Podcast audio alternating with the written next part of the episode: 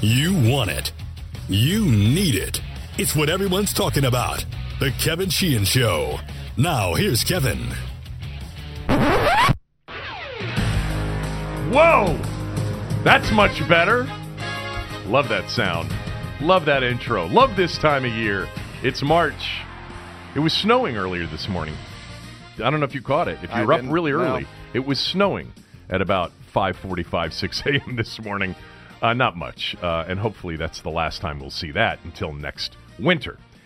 Good morning, everybody. Chris Knoche shortly. JP Finlay after that. We will get to the Stefon Diggs thing, Redskins fans. I, I said on Friday's show, it didn't make any sense. I'm sitting there Saturday. I'm like, doesn't make any sense to me, but maybe, you know, something crazy is going to happen. But a lot of you are gullible. Like, just you got to think some of these things through. Um, anyway, the DRC signing after we left the show on Friday, we'll get to that. Uh, some of you really really crushed me for saying, you know, this is not a big deal. Um, I think it could go the way that Orlando Scandrick went.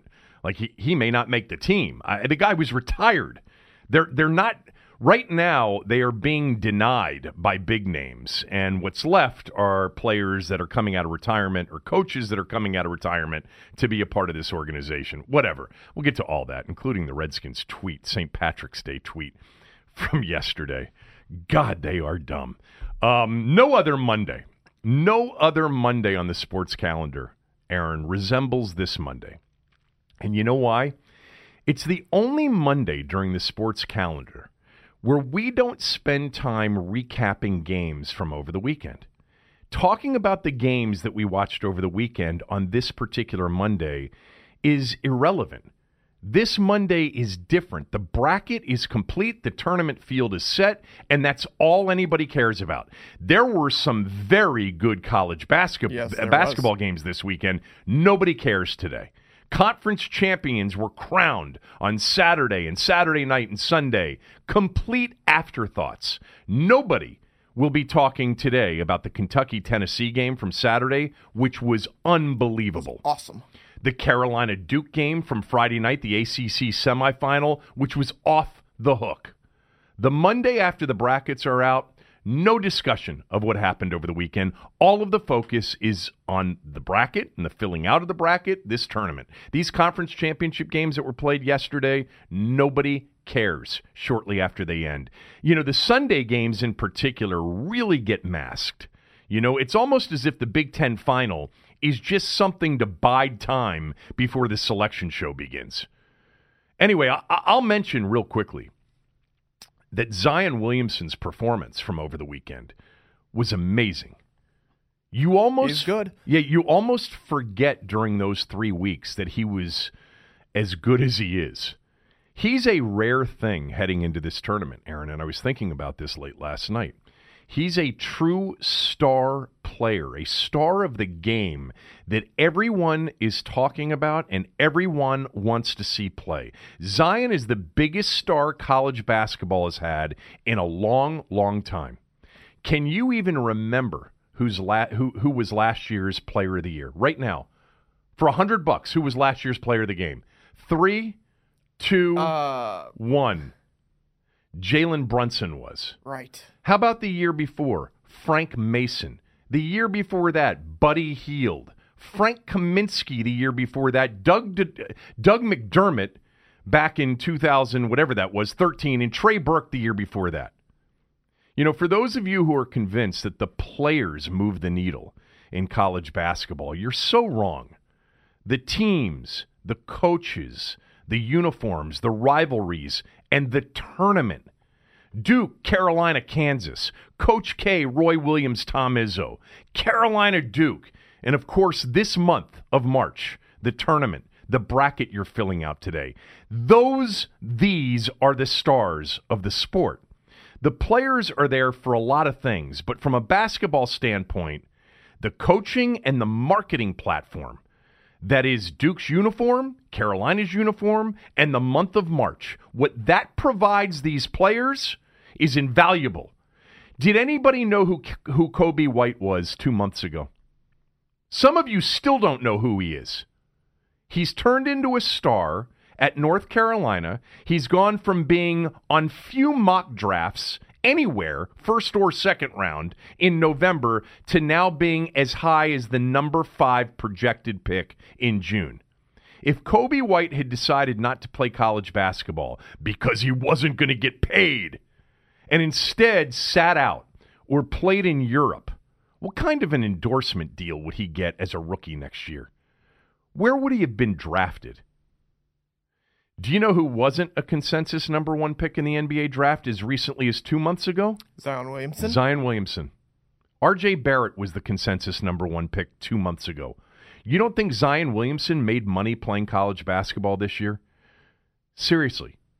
He became the biggest star we've seen in the sport in a long, long time in terms of a player. The stars in the sport aren't usually the players heading into the tournament. I mean, if you watch the tournament show last night, all of the tournament shows, and you're listening to Jay Bilas and Seth Greenberg, you know, rip off the names of the supposed stars, most of you have no idea who those players are. I mean, even Kentucky right now, you know John Calipari. Name Kentucky's leading scorer right now. Right now, most of you cannot do it. You might be able to do it in two weeks because of this tournament, because PJ Washington is the answer. Seth Greenberg last night, you got to love Texas Tech. Chris Beard doing doing doing a phenomenal job. Jarrett Culver, Matt Mooney, Tariq Owens. That team can go a long way. Many of you have no idea who these people are. None. And how about when one of the analysts on one of the shows last night starts telling you about how good Wofford and Buffalo are? You don't know any of the players who play for them, but you might in a few weeks. The tournament is the star. We do, however, this year have a different setup. We have a star player entering this tournament, and it's Zion Williamson. It is without a doubt the first legit major star we've had entering this tournament in a long, long time. The tournament doesn't need a Marin.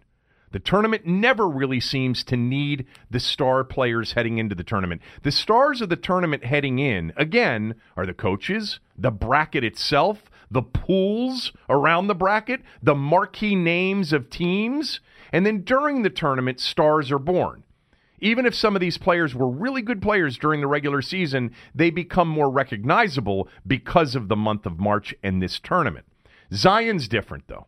Sports fans who barely pay attention to college basketball, they know who Zion Williamson is. This tournament is different because Zion Williamson has become must watch. It's been a while.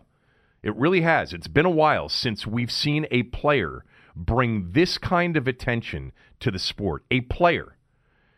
I know a lot of what I just addressed deals with the subject of paying college athletes, but this is what you have to think about as you get ready for March. You don't know who many of these guys are, and because of that, if they weren't in this thing, they wouldn't be on the verge of being drafted super high and on the verge of getting a massive endorsement deal before they ever dribble one basketball in the NBA. People aren't watching this tournament more times than not because of the star players. They don't know who the stars are in this sport now. Most people are just starting to pay attention. Zion is different, though, this year. As an aside, I'm not surprised that Duke is the favorite to win it all. I'm not surprised that a lot of the analysts basically, you know, are picking Duke um, and think that they are borderline unbeatable with Zion Williamson. I don't personally think that, though, Aaron. I think Duke can lose. I have them losing in the Final Four, and my I, I haven't filled out my full bracket, but I know I, ha- I have them losing in the Final Four. We'll fill out brackets somewhere so you guys can follow along with our brackets, and we'll figure that out here uh, today. Carolina was right there with a legit chance to win on Friday night. That would have com- completed a three-game sweep of Duke. Now the first two were without Zion. I mean, he played the first part of the first game at Cameron Indoor and blew out his you know knee and shoe and the whole thing. Um, but Carolina could have easily won that game on Friday night. I don't see Duke as a lock at all. In fact, I like North Carolina to win the whole thing right now. I think they've got like a very. Gonzaga. I like Gonzaga too. I think they've got a chance too. A few other teams. Um, by the way, I think a lot of people heading into this tournament because of the three Carolina Duke games that we've seen, two of which which did not include Zion Williamson, but are memorable nonetheless. I think a lot of people this year are hoping for a Duke Carolina final. I don't think anyone will complain about that. A fourth matchup, excuse me, a fourth matchup between the two teams. You know, they've never played in the NCAA tournament. A Final Four matchup, by the way, between the, those two teams, it would be in the championship game, would be a dream for CBS. A dream. Oh, Zion yeah. being part of that. Again, one of the players that unique actually does move the needle. But the two programs, the two the greatest rivalry in the sport and one of the great rivalries in all of sport, matching up in a championship game. You know, as many Final Fours as Carolina and Duke have been in, they've rarely, if ever, matched up with other ACC teams. Duke, of course, had the 2001 semifinal, national semifinal against Maryland. That is the only ACC team that Duke has ever played in the Final Four. All right, I don't think they've played many ACC teams in the tournament, unless you want to count the recent ACC. I think they played Syracuse.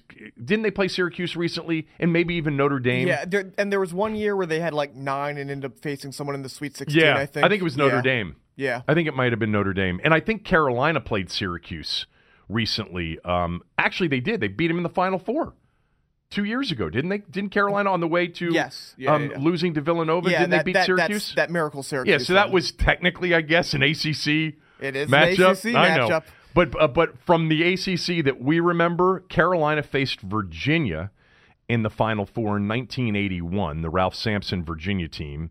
Um, that Carolina team had uh, Michael Korn, Al Wood. Um, that was not the um, the Jordan Worthy Perkins team. Uh, was Worthy on the 81 team? Worthy was on the 81 team, I think. Um, that that was a game that Carolina won. They beat Virginia. Uh, that was Ralph's only Final Four. Um, they beat Ralph in that 1981 Final Four game and then lost to Indiana in the national championship game. That was the March day that Ronald Reagan was shot um, down at the Washington Hilton. They thought about canceling that championship game in 1981. They went ahead and played it, in Indiana uh, beat Carolina going away in that 81 final with Isiah Thomas. Anyway, um, they, they've never met in the tournament. There was a t- in 91, Duke's only title. In 91 uh, i'm sorry duke's only title. Duke's first title under coach k. Um, it was kansas beating carolina in one semifinal. So it could have been a duke carolina final but duke ended up beating uh, kansas. Anyway i just got sidetracked. My fault. Let's get to this year's field and maryland's draw in particular and for those of you that have asked me in the last few weeks i'll address uva and virginia tech as well we'll look at their draw as well overall aaron i don't really have many gripes with the teams that got in and those that didn't. NC State didn't get in, and how about NC State athletic director Debbie Yow's statement after the Wolfpack didn't get in? Wah. Debbie was not happy. Debbie, of course, was the Maryland AD for many years, and you know Debbie was not a favorite um, uh, among a, a lot of us Gary supporters because that relationship was never good, Gary and Debbie. Um, but she released a statement um, when NC State wasn't included in the field. And she basically cited all of the metrics that the NCAA said before the season that they would use to to determine the 36 at large teams. And NC State ranked in the top 33 of all of them, except for one, and that was non conference schedule, which was the only metric that, you know, hurt them, but it hurt them badly because they were ranked 179th. I'm surprised it was that high. On Yeah. KenPom, it's, it's ranked 353. All right. Well, uh, Yeah. in the net, Right, it was yeah. 179th. And let's not forget, and I mentioned this on Friday to Patrick Stevens NC State scored 24 points in a college basketball Yeah. game this year against Virginia Tech. 24. Um, Debbie went off, um, but I didn't really have a problem with it. I don't have a problem with the teams that got in and those that didn't. I'll admit that, you know, I wasn't this year wrapped up in all of the numbers late in the process. Primarily, it's a selfish thing. My team wasn't a bubble team. When Maryland's a bubble team, I'm really involved in looking all, uh, at all the numbers, but they weren't a bubble team this year. They were safely in the field. I did watch a lot of college basketball games and teams like you did, Aaron, over the over the season. And of the final teams that got in versus those that didn't, I'll just make this one comment. I personally, and Ohio State wasn't one of the final four in. I think they were probably one of the final six or seven in. I just didn't think they were a very good basketball team. I know they were missing Caleb Wesson uh, over that final stretch of the season, they just didn't impress me over the last month and a half with or without him. And I'll be honest with you, I I watched Belmont in their tournament, and I watched them I think once early in the season. I don't think uh, Rick Byrd's a good coach. I don't think Belmont's very good. And I thought Indiana and TCU in particular were two teams more capable than Ohio State and Belmont. But overall, no real issues with the field. I did wonder, however, about some of the decisions related to seating and locations of some of the top teams and potential conflicts in game venues that could uh, that we could see down the road. I, some of it didn't make sense. How the hell is North Carolina the number one seed in the Midwest region? And if the teams in their region advance based on seed, they'd have to play a Sweet 16 game against Kansas in Kansas City. That wouldn't be fair. Now, it may not happen, but based on seeding, the committee expects it to happen, so therefore, they shouldn't have done it. Kansas should not have been in that region, period. You cannot have the number one seed playing a, a potential road game in the Sweet 16. Well, but you were calling for it for Maryland before. Different. Not, no, I was not, not I, I was not calling it uh, calling for it.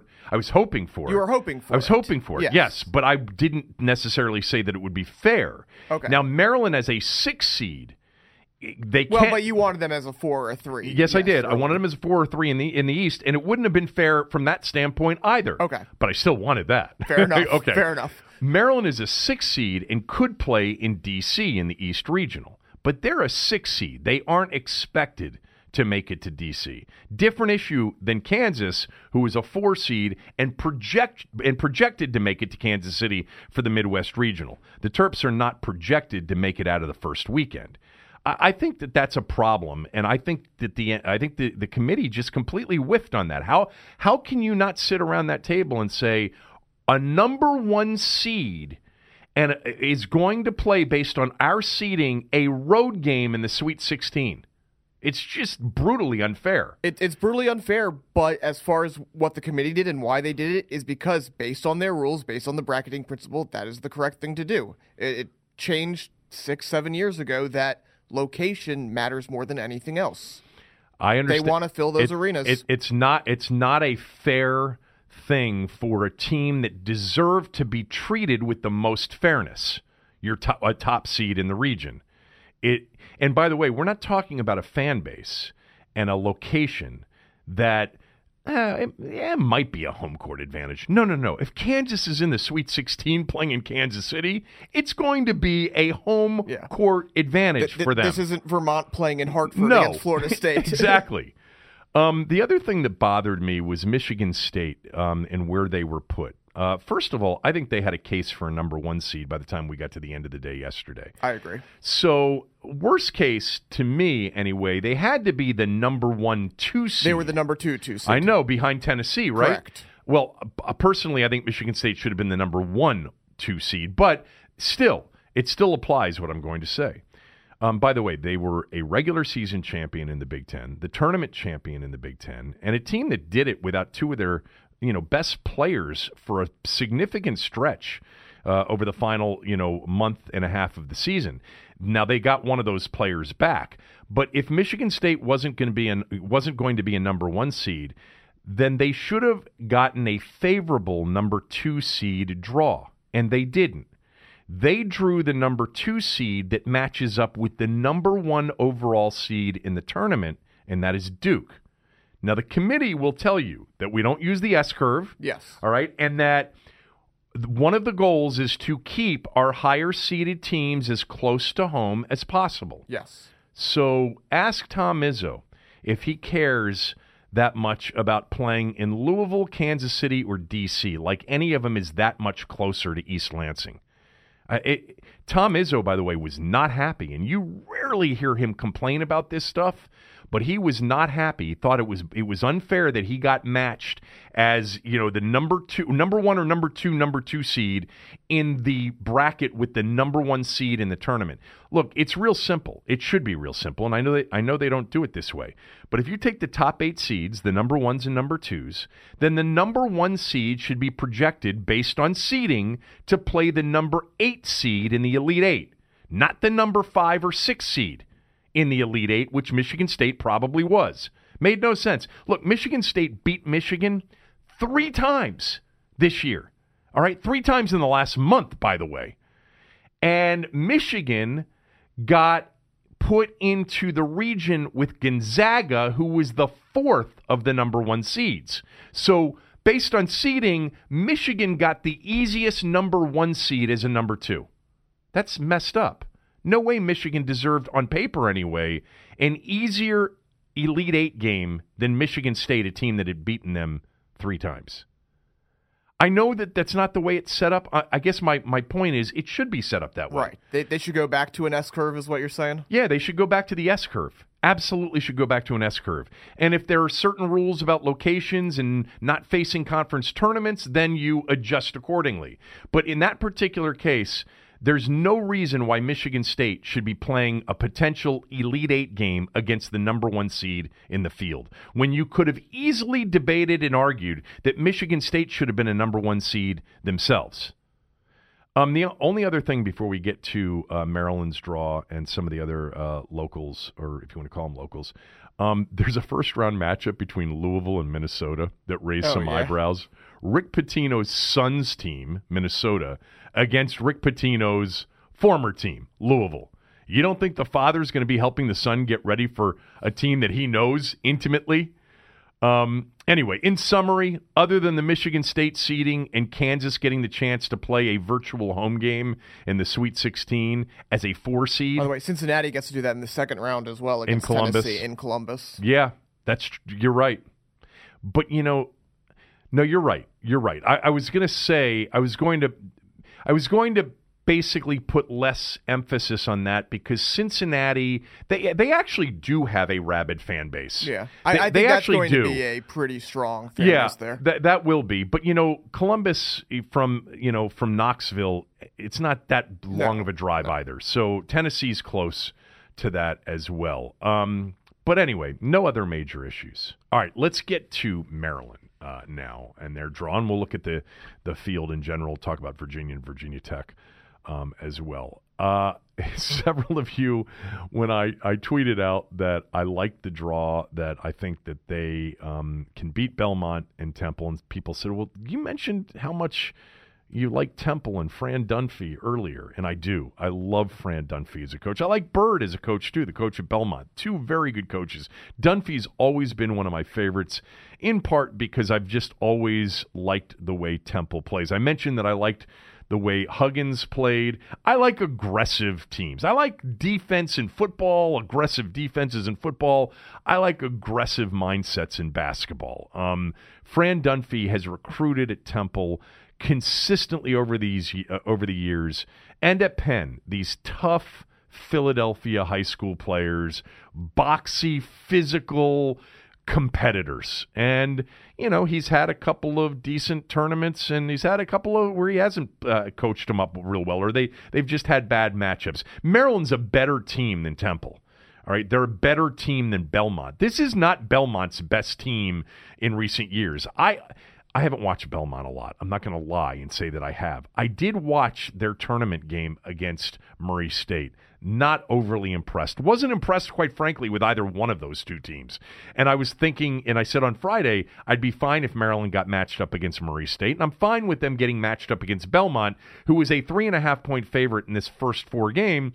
There are advantages in being in that six seed spot where the Terps are and facing uh, an 11 team facing another 11 team in a first four game. And then I think there are disadvantages. The advantages are they've got to play a game and then they've got, you know, to turn around, travel, and prepare for Maryland in, in, in essentially one day. But don't think that they're preparing for them in one day. They, they are putting together a scout on Maryland as they are on you know each other, meaning Temple and Belmont. You know they're going. It's not like they're all of a sudden going to start on preparing for Maryland if they win the game on Tuesday night. Um, they have enough people that can scout and put together a scout on Maryland. But you know, playing two nights earlier. In this case, it'll be less than forty eight hours. It's 30, 39 hours. About, Yeah. since they're playing the three o'clock game. Yes, uh, because it's a three o'clock game. They'll have to travel and play. So there, there's that advantage. But the advantage for the two teams that are playing is that they get the nerves of the tournament out, you know, and they've already gotten through that. You know, there's something about that first game in the tournament, you know, in a sterile environment on a neutral court, especially the early day games where there's not a ton of excitement. It's different than what they have faced over the last couple of months of of you know raucous home environments or intimidating road environments and getting used to that is something that will happen with Temple and Belmont tomorrow night in the game in Dayton and they will have gotten used to that so we've seen first four teams win I, I actually we should go back and look at that how many times the first four uh, a first four winner has advanced in the next round because it's happened a few times I'm pretty sure it's happened a few times. And- I, I think it's almost every year. yeah, and now these aren't you know threes over uh, 14s over threes. These are you know two 12s and two 11s, right? Uh, in, in It, it depends on the year. Occasionally it's higher, occasionally it's lower. But yeah. so this year we've got two 11s in Belmont and Temple that will play Maryland. Yeah, here we go. And actually two 11s in Oh, Arizona yeah, State and St. John's that are going to play Buffalo um, in that first four game. By the way, the first four has turned into not a very big television show, which is always what CBS. You know, they're CBS, TNT, TBS, truTV. What they always wanted, they wanted, they didn't want 16s versus 16s on that Tuesday night. They wanted, you know, some high-profile programs. It really hasn't moved the needle, I believe, if we look at look at the uh, ratings pretty sure the ratings have not like gone through the roof on that Tuesday and Wednesday night. In part because sometimes you get teams like Middle Tennessee State playing in the game or BYU playing in the game. This year, Belmont and Temple. Who's excited about that? Who's excited about Arizona State and St. John's? Not anybody. The tournament really, for most of us, starts on Thursday. You were going to say something. Uh, yeah, as of last year, a first four, uh, at least one first four uh, winner has advanced every Yeah. year. in, in the following round. Yes. Yes. And I think part of that is because they are into a rhythm of playing in these environments that you get in the NCAA tournament. Um, yesterday, what I was really hoping, and I didn't mention this on Friday because I hadn't seen them play in a while, but after watching Florida play twice, I kept thinking, oh God, we're going to get Florida in a 6 11 game. And a lot of people had that mocked out. I think Lunardi had a Maryland Florida game mocked out. Uh, and I was thinking it could be a 6 11 game or a 7 10 game. I do not think Maryland would have matched up well with a Florida. I wouldn't have been thrilled, quite frankly, with Seton Hall again, with the way they're playing and the way they can spread you out. Um, I wouldn't have been thrilled with that game. So actually, Maryland's draw, I actually like it. I think that they are better than Belmont. I think they are better than Temple. Belmont's the favorite in that game.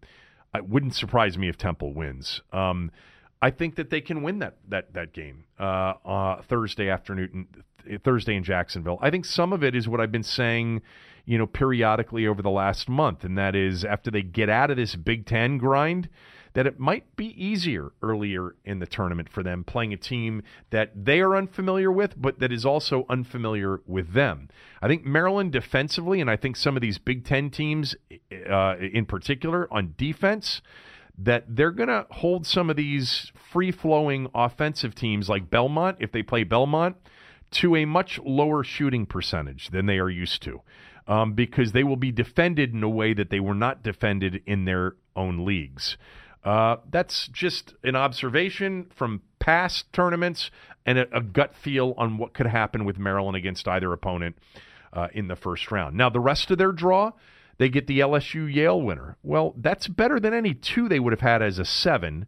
And it's quite honestly better than the other threes they could have had. I would not have wanted to play Texas Tech or Houston mm-hmm. in a second round game. LSU is going to be without their head coach more likely than not. Yes. Okay, so chance that they're out one of their better players too. Yes, they had an injury, so uh, they're playing Yale. Yale, a lot of people are giving a chance to. Y- Yale's underseeded. Seen, I think Yale should be a 13, probably not a 12, but probably should be a 13. I haven't seen Yale play, so I'm not going to um, make a determination on what how Maryland would match up with Yale. Uh, with LSU, it's a winnable game if they get to that in the second round in Jacksonville. You know, especially with all of the turmoil uh, that has engulfed the LSU uh, program. And then, Aaron, okay, let's let's dream a little bit here. And then, if they were to pull off two wins, guess what? Capital One Arena downtown for a Sweet 16 game, more likely than not against Michigan State, which would be a very difficult matchup for them. And then, if you really want to dream, Duke in the Elite Eight, which would be, I think, for a lot of us, it would be the dream situation. Look, with all the pressure that Turgeon is at least perceived to be under, at least by a lot of the uh, people in the fan base, what a difference a couple of weeks could make. If he were to win two games this weekend, advance to a Sweet 16, and have virtual home games in the Sweet 16 against maybe Michigan State and Duke, both of those teams would be are better than Maryland. And in by the way, by a lot. Um, they did not. They got blown out by Michigan State in their one game against Michigan State. They would be a solid seven, eight point underdog to either team. I, I think they would be. Uh, but anyway, th- the truth of the matter is the way they play. I can see them winning two games this weekend, and I can see them losing their first game. Yep. Uh, it's just been frustrating to watch them uh, all year long for all the reasons you know we've spent time talking about. I personally think that the preference should be a higher possession game, more up tempo. Um, God, how about watching some of the games in the ACC over the weekend, especially Carolina Duke, and then thinking about those Big Ten games that we had to trudge through uh, during the course of the year? Um, it's it's just different basketball, and I think you've got to be able. Gary Williams has always told me this, and he's going to be on the show on Thursday. Uh, Gary Williams has always mentioned to me, and I am trying to get Turgeon on the show. I've put in for both Turge and a player. I'd like to have Bruno on the show if they're going to give out players potentially this week. Um, we'll see how that plays out uh, because they are busy preparing, and then they've got travel, etc. But um, I just think that you know Gary Williams has always said to me, you got to be able to score in this tournament. Y- you know, defense wins championships in a lot of sports, but in the tournament to win six games, you've got to be able to score. And Maryland just hasn't been a team that scored very easily this year. And that's why I think they're limited uh, in terms of how far they can go. I mean, I'm dreaming about getting to D.C. because it would give them an advantage. Now, these tickets are going to be outrageously expensive with or without them in it Yeah. because Duke is there and Zion Williamson is there. Not is just there. Duke. You realize that the Virginia 16 Tech. could be Virginia Tech. Michigan State has a big alumni base. Yep. Like that. If No, it's, you're right. If it's Duke, Maryland, Michigan State, Virginia Tech, I think we're talking about in that building all time uh, uh, secondary market prices All time secondary market prices. I- If, if, for anything. Yeah, I mean, they're already going to be super steep because of what you've mentioned. Duke, the possibility of Virginia Tech, who's a four seed in the East, Michigan State. Um, hell, Louisville's fan base, if they were to get there, they travel uh, big time. Um, but nothing will do it like if Maryland is there. Um, I mean, when they had the Big Ten tournament there, is it two years ago now? And Maryland was Yes. playing Northwestern.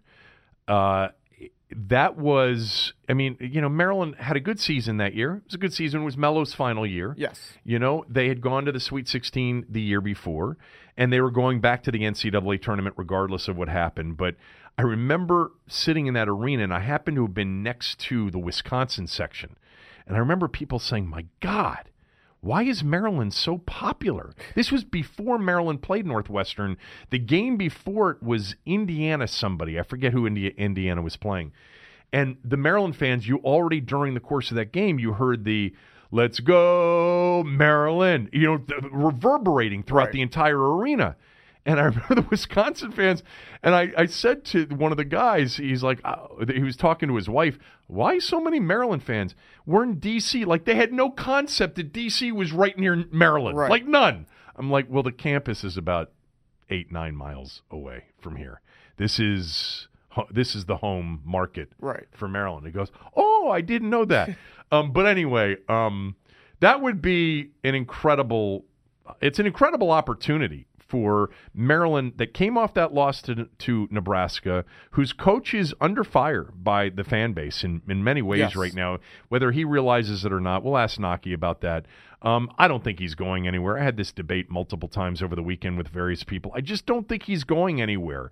I don't think Maryland can buy him out. Part of me would answer that with we're in the Big Ten. We were supposed to have this just infusion of cash that was supposed to be, you know, Fort Knox cash, and we can't buy him out. I'm not advocating for that, by the way. Most of you know this. I've been critical of him, but I also like him personally, and I know that he is not a bad coach like many of you think he is. I think he's a good coach. You don't win as many games as, as he's won without being a good coach. I personally have not loved the way they played this year, but I'm sure he'd have good answers to it. Um, but the opportunity to turn the whole narrative of the program around over the next week and a half to win two games in Jacksonville, to come home and potentially have a game against your former arch rival in D.C. would be amazing. What are the chances of that happening? I would put it at one in five. 20 percent. You think it's only twenty percent? Yeah, because I, I don't think he- here's the problem with it. I think that they've got a chance to win two games, Okay. but I don't think that they would beat Michigan State. Oh, oh, oh, 16 20 game. percent to make it to the Elite Eight. Gotcha. Yeah, twenty percent to make it to a game against Duke in the Elite Eight. Okay, yeah. In that case, absolutely. Uh, one in five. Uh, in that. terms of making it to DC, I One still and three. Yeah, I, I would put it at. Uh, uh, I think there's a. I think there's a thirty. Yeah, one and three shot that they can win two games this weekend. I, I like the way the draw played out. I think LSU is very good, but you know LSU part of their their lofty um, level um, this season is is based on some games that were super close that they were on the right side of. You know, they were on the right side of a very controversial win at Kentucky that should not have been a win. Um, should have it should have been a game that had went to overtime Right. on a clear offensive goal goaltending call that was not reviewable. Um, they won a, a, a an unbelievable game against Tennessee. You know, pretty much at the buzzer. At Florida against the buzzer. Um, but since the Will Wade news came out, you know they beat Vanderbilt. That's basically it. They lost to Florida uh, in the quarterfinals on Friday. Um, a good Florida team, a team that actually I would look at as a team that could do some damage uh, in in the tournament. Um, but anyway, yeah, it, it's they got the kid Tremaine Waters. You remember Georgetown fans remember that he had committed. Uh, Tremont, Tremont Waters had committed to Georgetown, then changed his mind when JT three got uh, let go, and he, he's been playing very well at LSU. Leads him in scoring, leads him in, in assists. Um, Naz Reid is is a load at 6'10", 240. They they got a good team. They got a good, really good team. Is it a team that Maryland can't beat? No. If Maryland had been a seven seed or had gotten a couple of these other six three Texas games, Tech. Texas Tech would have been a problem for them. Yes. I completely agree with that. I think I think Texas Tech would have been a problem for them. Uh, and the other threes were Houston. Yeah, Houston. I think would have been a problem for them. Yes. I think they Those, would have been. those were the only other two possibilities. Now, They- Houston's a team that can struggle to score. Cincinnati, who beat them yesterday, a team that could struggle that struggles to score. But if they had been in twos, like in seven twos, they wouldn't have beaten Kentucky. They wouldn't have beaten North Carolina. You know, they wouldn't have beat. They wouldn't have matched them against Michigan or Michigan Right. State. Although they could have matched them against Michigan State because they only played Michigan State once this year. Right. Actually, Michigan State's second round game could be against Minnesota. And by the way, I think it will be. That's one of the 10 I like right now I can tell you and I'm going to do a smell test on Thursday and on Friday and then I'll do on Friday a smell test for Saturday and then I'll tweet out my Sunday smell test test picks people I, I'm I'm going to do that. Just I think I did it last year too on the radio show. But I can tell you right now that I like Minnesota to beat Louisville as a ten over a seven uh, in Des Moines on Thursday. That's the first game of Thursday, I believe. Uh, but anyway, Maryland's draw, like it. I mean, I don't know that you could have asked for anything better. you you could not. I mean, look, if you, I, I think I would have liked the other uh, first four game a little bit better, but that's really nitpicking. And and I Oh, was oh, fully uh, Arizona State or St. John's Yeah. instead. Here's the problem with St. John's. They've got a great player that can almost beat you single handedly. Yeah. Um, I, I don't feel the same way about Belmont or Temple. I've watched Temple a little bit more um, because when they're on, I'm a Dunphy fan, always have been. Both of those teams they are playing are very well. Either one of those Yes. two teams is an exceptionally well coached Yes. team. And to your point, St. John's with Mullin, I would have I would have liked our our our matchup Ex- bench to bench. But I'm saying that's sheer nitpicking. The place 24 hours ago, I was with you. I thought if they're lucky, they win a game. I didn't now want I think- Florida. that was the one I didn't want. I, I think there's a path now. there's a path. Yes, there's a There, path. there's hope. There is hope in College Park right now. I think I think that's true. I mean, you know, I look at some of the the you know we had wished for four seed. We were hoping no worse than a five. You know what? I don't. I wouldn't have wanted Oregon right now if I'm Wisconsin as a 12 seed. Liberty's a capable team as a 12 seed. You know, uh, Murray wouldn't have bothered me. A lot of people I have not seen them play at all. A lot of people like New Mexico State. I actually think Maryland's 11 seeds, Belmont or Temple, are better than some of the 12s that they would have gotten matched up with. and you know what? some question. some of the fours, a lot of people love UC Irvine as a team that can beat Kansas State. You know, this tournament always comes down to matchups and you know they're neutral floor environments for the most part and uh, and and when I say neutral floor environments, remember this: um, the people that are in these crowds are always rooting for the underdog. All right, if if, if it's not their own team. So the higher seeded teams very often, if they're in a difficult game early, are then playing by the time you get to the second half a, a, a quasi road game because all of the other teams' fans that are there, if they are there, are then rooting for the underdog. Uh, I went to one of the all-time NCAA upsets. I'll never forget it. It was at Cole Fieldhouse. It was the year that Richmond as a 15 beat Syracuse as a 2.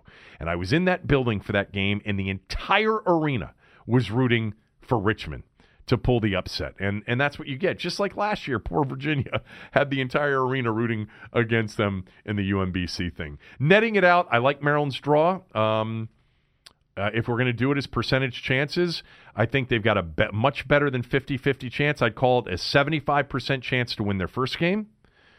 It's certainly losable, as any game they will play in is losable because they play these games that it that you know allows a lesser talented team at times to sort of hang in there.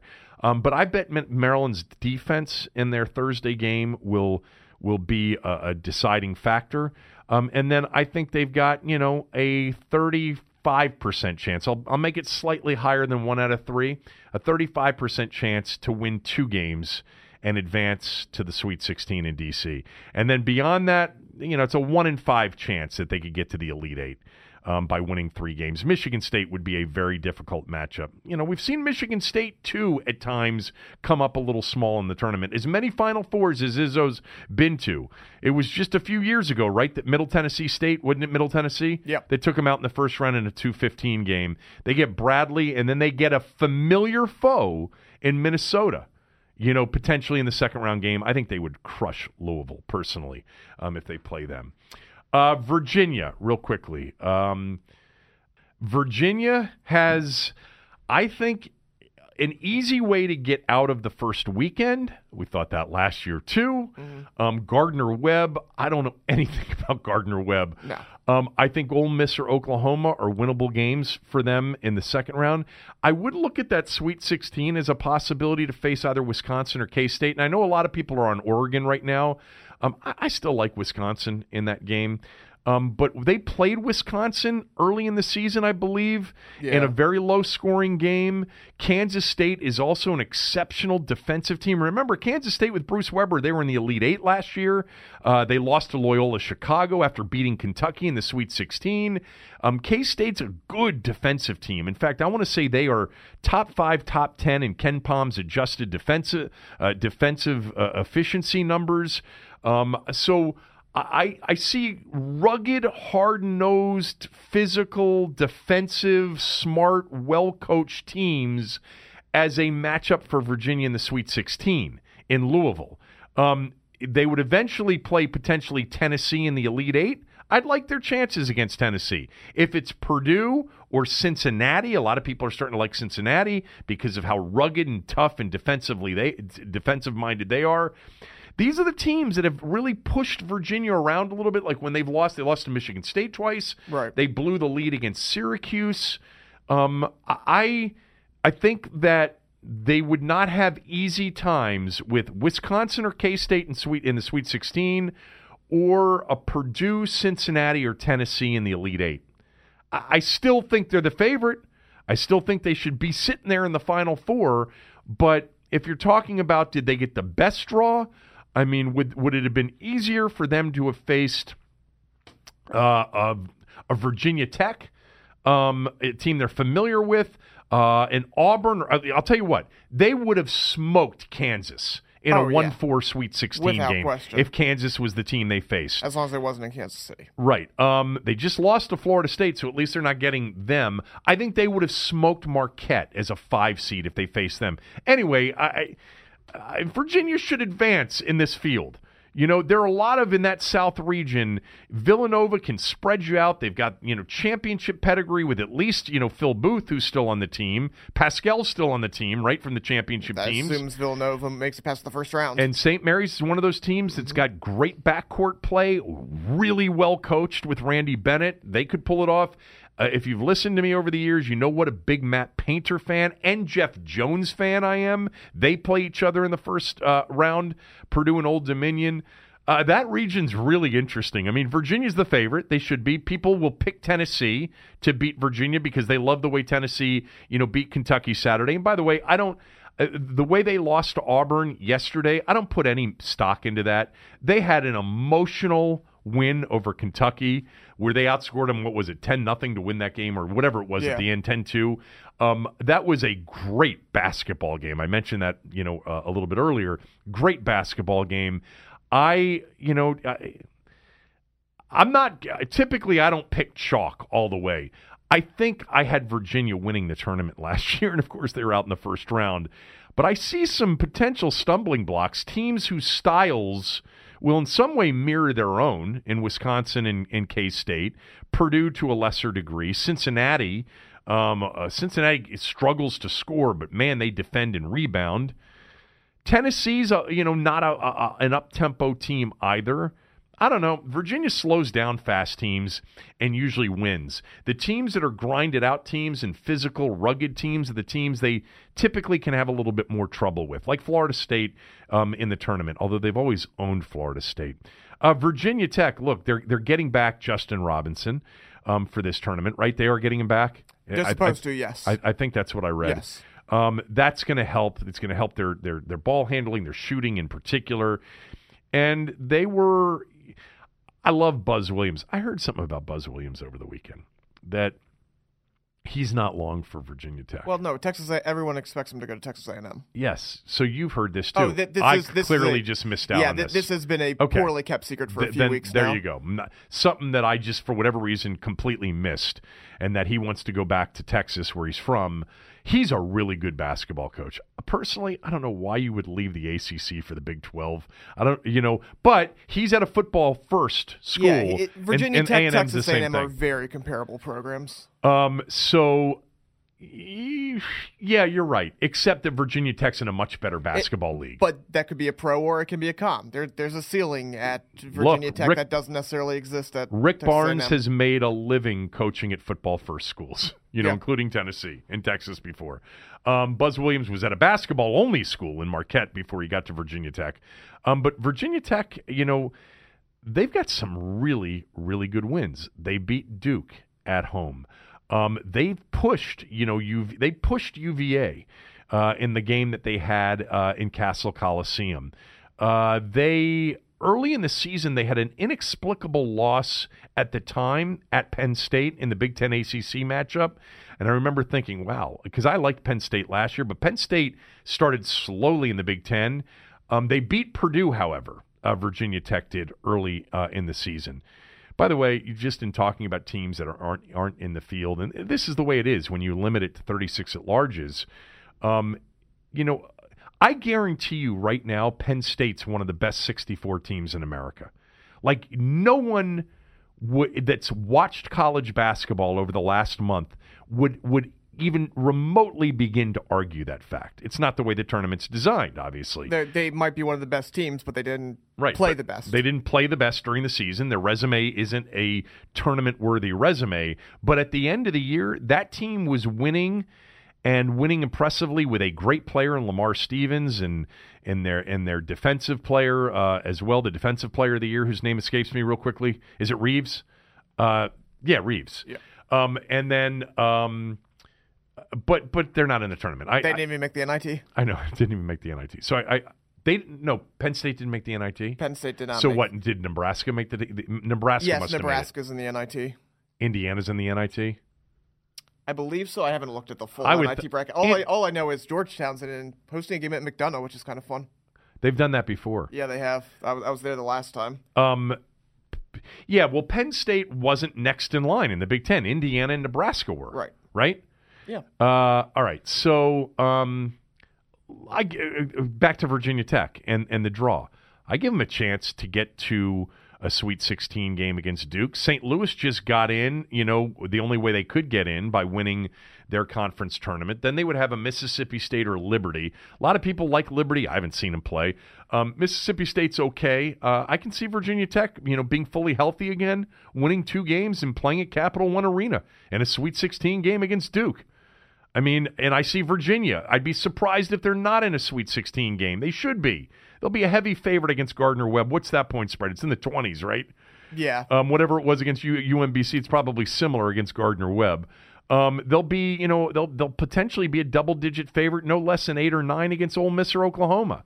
But I, I think a Sweet 16 game against K State or Wisconsin. I'm not as big high on Oregon as, as people are. Dana Altman's fine; he's a good coach. Um, that that Pac-12 championship game against Washington was a horrible basketball game. Washington, who do they play in the first round? Is it Utah State that they have in an eight-nine game? I think that's what it is. Yeah. They stink.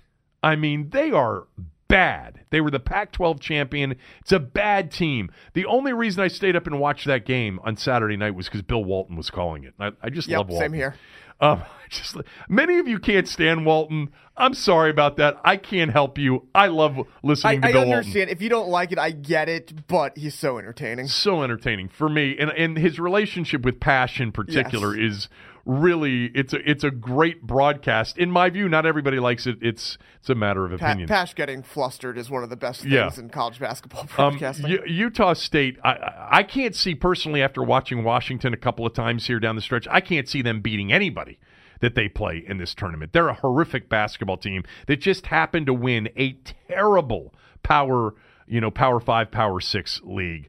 Um, I'd be surprised if they win. What's the point spread in that game? Is Utah State favored?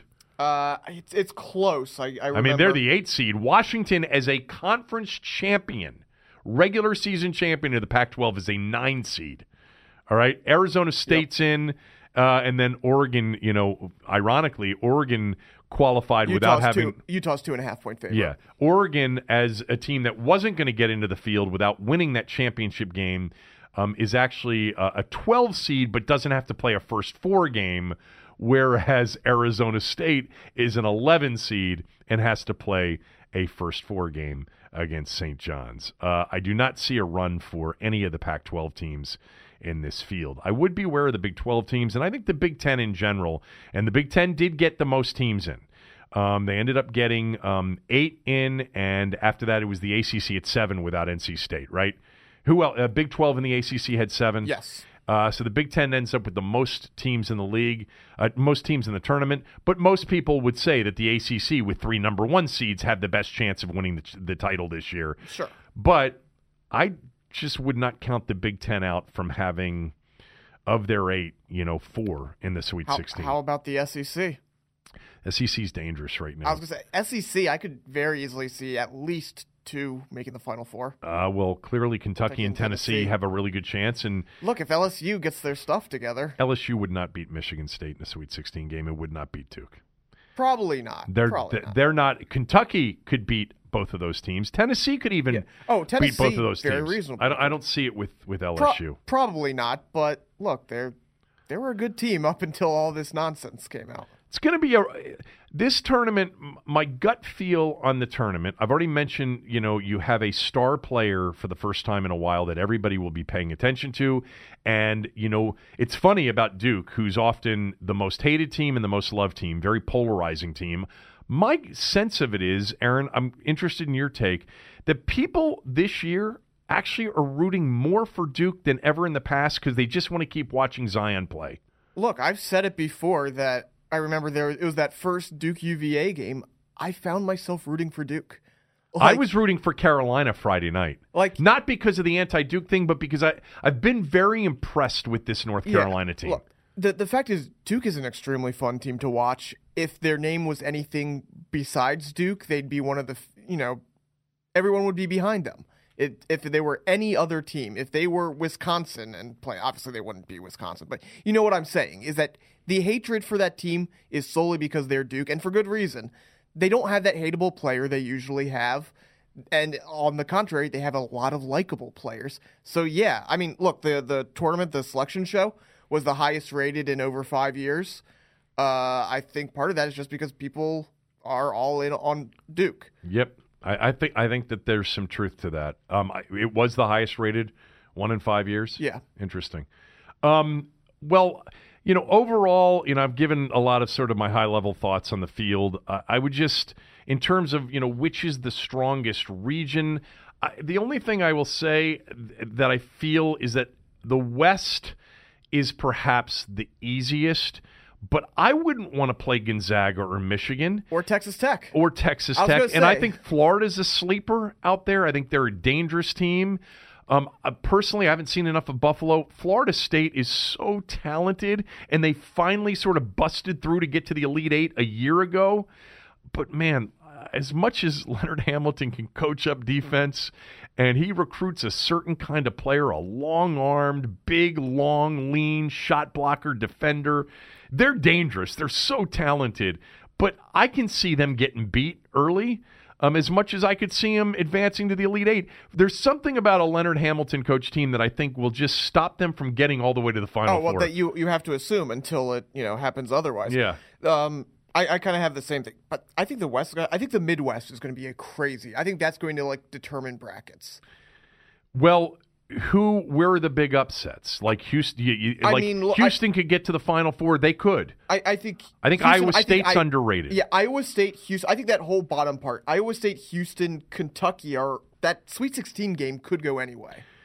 There are some. Let, let, let's let's wait on that because I want you to stick Right. with that thought because there are some there are some very good second round games shaping up. Certainly, a Maryland LSU second round game on paper is a pretty good matchup for a second round game. Um, you know, if you were to get Michigan State Louisville, I think from a marquee program standpoint, that looks right. I think Michigan State would destroy Louisville. I think their tougher game would be against Minnesota. Tennessee Cincinnati could be a very interesting second round game, as you mentioned in Columbus. How about Purdue Villanova as a potential second round game? Uh, K State Wisconsin as a second round game would be outstanding. Um, I think you know, some people are really talking up Utah State. I- I don't, I, I can't, I can't speak to that. I, the way North Carolina is playing, I don't see them losing that early. Um, an Iowa State Houston game would be outstanding in the second round. Uh, Michigan Florida would that'd be a tough spot for Michigan.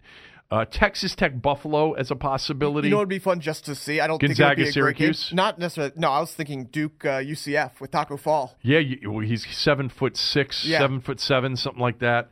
Um, yeah, and then your your Sweet Sixteen matchups could be major marquee matchups. Uh, you know, if if you have first of all, if you've if you've got an ACC matchup in Duke Virginia Tech, the possibility of you know uh, UNC a, a, Kansas a, a in UNC Kansas City. Kansas in in, in Kansas City, exactly. Um, the possibility of Kentucky, Houston. That would be a very interesting Sweet 16. Michigan, Texas Tech. Um, Texas Tech last year, Michigan beat Houston in that second round and ended up losing or beating Florida State in the Elite Eight. Who'd Michigan beat in the Sweet 16? Was it Texas Tech? Actually, it's that funny the way vaguely familiar. it's funny. It's the way it's the way it's setting up for Michigan. Um, uh, Michigan beat Florida State in the Elite Eight. I'm almost positive about that a year ago. I think that's right. But anyway, the Elite Eight matchups. How about Carolina, Kentucky, Duke, Michigan State? Michigan beat Houston and oh, they beat Texas A&M in the Sweet 16 Oh, last year. and A&M. Houston, but But then enough, Florida State in the Elite Eight, right? you know, uh, yes, then Florida State, the Elite Eight.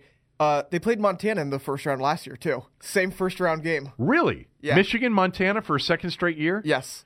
That's odd. Um, a couple of, t- yeah, I mean, the Elite Eight matchups could be phenomenal with Carolina, Kentucky, Michigan State, Duke, Virginia, Tennessee, and Gonzaga, Michigan. If they if they were to hold seeds, uh, there there are a few teams lurking there. I mentioned Minnesota; they've got pros on their team, and they're a physical team. Jordan Murphy and Amir Coffey. Like I, I think that Minnesota could do some damage. I think that they could beat Louisville. I, I, I in fact, I'll pick them to beat Louisville. And then the familiarity with Mich- Michigan State. They've been playing better here recently. Um, Minnesota has been. Um, that's a that, that's a team I'd keep an eye on. I think St. Mary, the St. Mary's Villanova winner. As much as I'm a Purdue fan, I think they'd have a shot at Purdue to get to the Sweet 16. Uh, I definitely believe in Houston. I also believe a little bit in Seton Hall right now. Um, they spread you out, man. They can score. Uh, the, two Big East games that I watched over the weekend, uh, the Seton Hall Marquette game, which was a three-hour, seventy-eight foul, three ejection, eight technical foul game. It was crazy. There was a fight in the game. That was a crazy game. And then the Seton Hall Villanova Big East final was a really good basketball game. You know what? That Big East tournament never been because I'm an ACC guy, never had any desire to go. It produces every year, you know, in a much better environment sometimes than some of the others. Uh, I'm looking forward to this tournament. It's the, the, expect the unexpected every year. That's so cliche, but it's going to happen. There are going to be major upsets here in the first round. Brackets are going to be spoiled on on the first afternoon on Thursday. Um, but at the end, I would be surprised if we don't get mostly heavyweights. Um, we'll have our brackets uh, done before the tournament starts, which is tomorrow. So we will go through our brackets tomorrow, uh, you know, pick by pick. But that's basically it on the tournament. Did I miss anything? Nothing. Uh, nothing that we can't cover tomorrow. All right. Uh, yeah, we'll have plenty of time to do it tomorrow. Um, real quick word about Window Nation. Uh, Harley and Aaron and Eric listen all the time. Uh, they will be, I guarantee you, uh, involved in in pools in brackets in filling out brackets. They're huge sports fans, uh, and uh, I guarantee you, Harley will be rooting for Ohio State. That's the one team out of the Big Ten that I can't see winning a game personally. I just don't think much of Ohio State right now, uh, but they're huge Ohio State football fans, basketball fans. Uh, in particular, um, but give Window Nation a shot. Look, the, the easy thing about Window Nation right now is that they've got a great deal: buy two get two free with no limit. Um, purchase a house full of windows for sixty nine dollars a month. But here's why I would urge you to just not even call anybody else if you've been thinking about Windows. First is that I've used them and several of my friends have used them, and we've had great experiences with Window Nation. But second, they're going to give you a free in home estimate. There's no risk. So if you've been thinking about having windows replaced, if you think you've got old drafty windows and you're losing money through higher energy bills, give Window Nation a call at 866 90Nation or go to windownation.com. They'll come out, they'll give you a free in home estimate, and that in home estimate that they leave you with is good. It's valid for 60 days. So you've got two months to make up your mind. So if you've been thinking about windows, understand that right now is the buy uh, the, the time to buy. Uh, get two uh, free for every two you buy, no limit. So you can buy 20 windows, you get 20 free. Uh, the windows could cost you as little as $69 a month. Uh, if you get a house full of windows installed. Um, you don't have to put anything down with no payments and no interest for 12 months as well. 866 90Nation, windownation.com. Tell them that I sent you. All right, let's bring in Knoche, um, who will be on the call uh, for the Maryland Basketball Network, and I think you can hear that game on 980 on Thursday. Uh, 310 projected start time against the winner of the uh, Belmont Temple game in the uh, first round. Uh, we, we're back to calling that, I believe, the first round. Remember, there was a couple of years there where it was first round, then second round, and then they got to the first four, and then we got to the first round, which I like better um, because I think that's how people sort of describe it Thursday and Friday. Uh, do you like their draw? Well, I mean, I I don't think there's any question that they got a big break. I mean, uh, first of all, I thought there was some speculation. I could be wrong because I'm not in the committee, but yeah, you know, I was reading in some places they could have been a seven. Yep. A seven seed, which means, you know, you first of all, you're conceptually, you're playing a, you know, a higher seed, obviously in that first round. But then the other thing is you're playing against a two seed, um, you know, in the in the second round, and your two seeds are, you know, North Carolina, Tennessee. I mean, those are those are difficult matchups for you. So uh, it's a big difference playing a three. Um, it's also, um, I, you know, you're playing a, a team that just had to survive a play-in game. You know, they were barely 48 hours before playing you on Thursday afternoon. So there's a lot to like about, you know, about the bracket. Yeah, you know, uh, my biggest concern, and I mentioned this in the open, um, was if they had dropped to the seven, and I thought it was even a possibility as a 6 11. The team that I watched here recently that I did not want them to play was Florida. I thought Florida would have been a horrible matchup for them. And even Seton Hall, they had already lost to them once, but I think this is even a better Seton Hall team now. Um, than they had faced, you know, back in December when they lost to them at home after that long layoff. Um, those were the teams I didn't want to see. Um, but in Belmont or Temple, first of all, don't. I'm a massive fan of Fran Dunphy. I've always been a fan of him. I love the players he recruits, those tough, you know, boxy Philadelphia wings and guards, the way they play. Um, are you a fan of his? Well, he and I coached together for oh, that's for right, several years, and he is he is one of the best guys that I know. Period. Um, he's beyond that. I mean, he's he's a very good basketball coach. Uh, he's a he's just a tremendous human being and a, and a guy that's uh, very very easy to root for. I kind of hate to see them on our side of things because uh, uh, you know you you kind of hate to play games like that against your friends. What what make well? F- first of all, they're an underdog. Belmont's actually a, a, three and a half point favorite in that game on on Tuesday night. Tomorrow night, um, they're an underdog. But real quickly, just on Dunphy, what makes him so good in your opinion?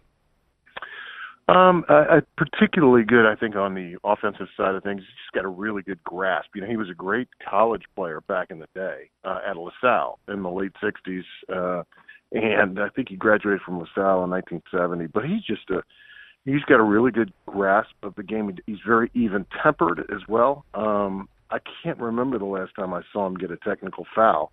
Um, I've seen him go off the practice certainly enough times, but uh, he's just very cool, calm, and collected guy, and um, and his teams kind of play that way. They're pretty steady. Was he your assistant after Gary? Like, uh, he was your assistant, right? He was. Dunph was Gary Williams' assistant with Eddie Tapscott, and then and then and then uh, Gary left. Tap got the job. Dunph moved up to be the number one guy, and uh, and I came on board then. So I coached with Tap and Dunph Got it. Fran, I was on staff there for two or three years before Fran went back to Philadelphia. Forgive me for not knowing the details of your esteemed coaching career. Stop it. Stop. but you know what? I, I, have thought I, I always, whenever Temple's in the tournament with him coaching it, and it was the same with, when he was at Penn.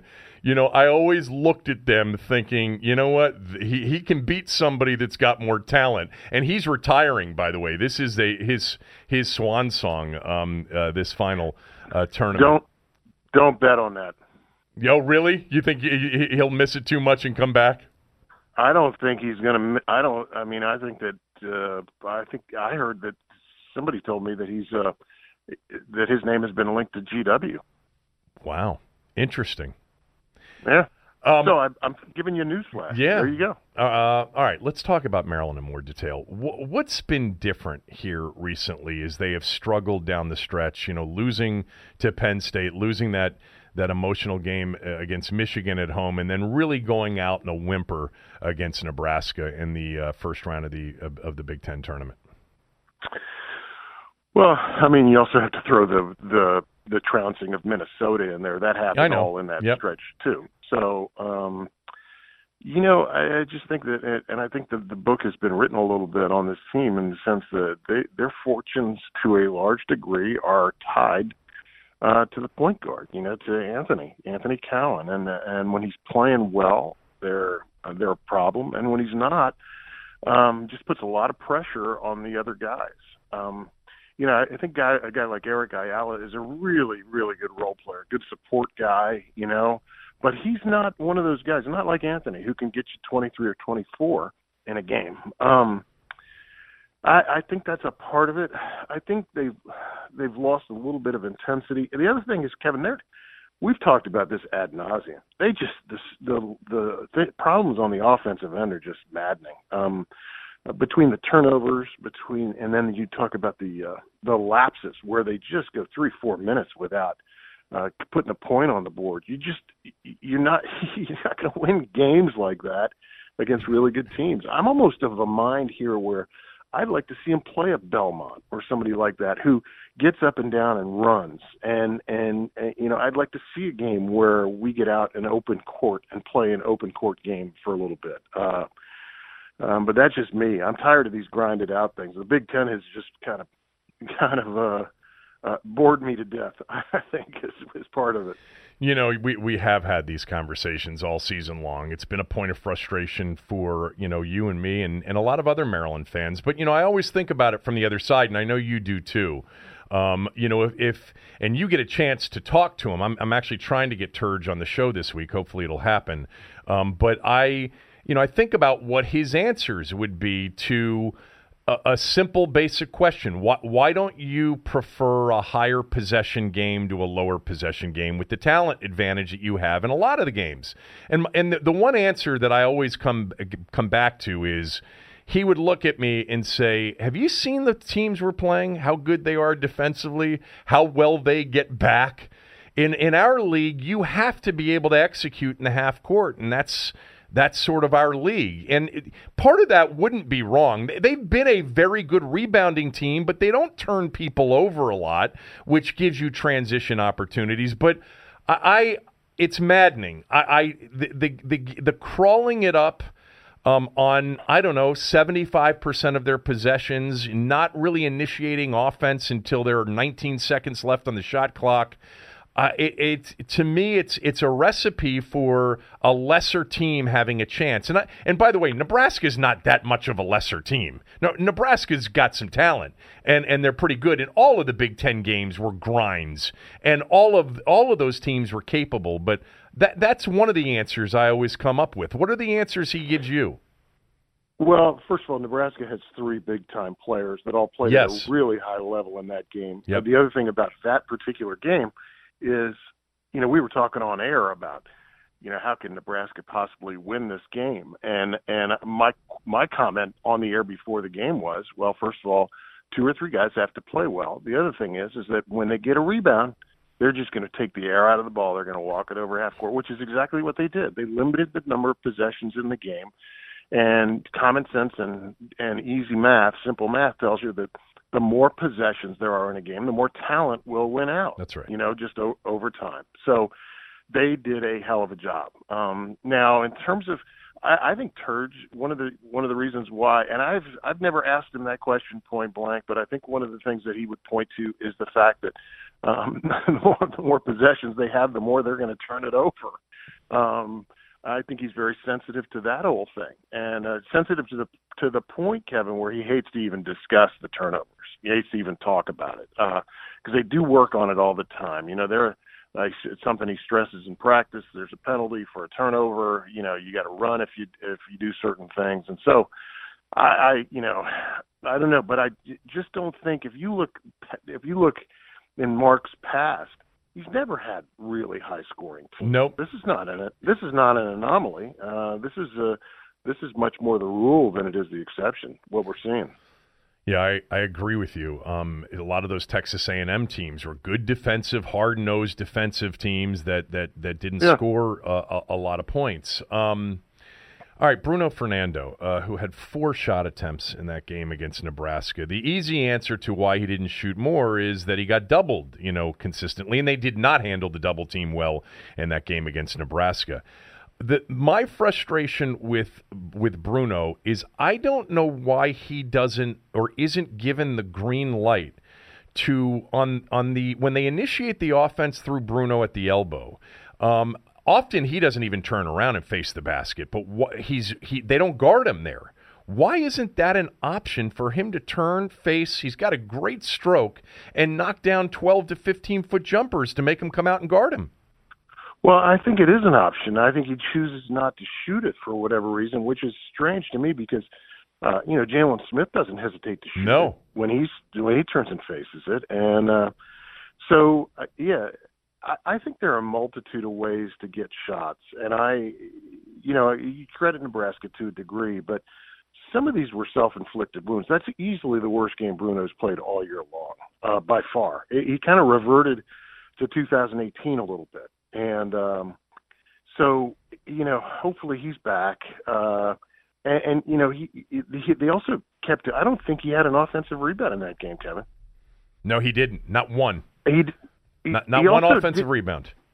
Also, there was no. There wasn't a back tap. There wasn't a.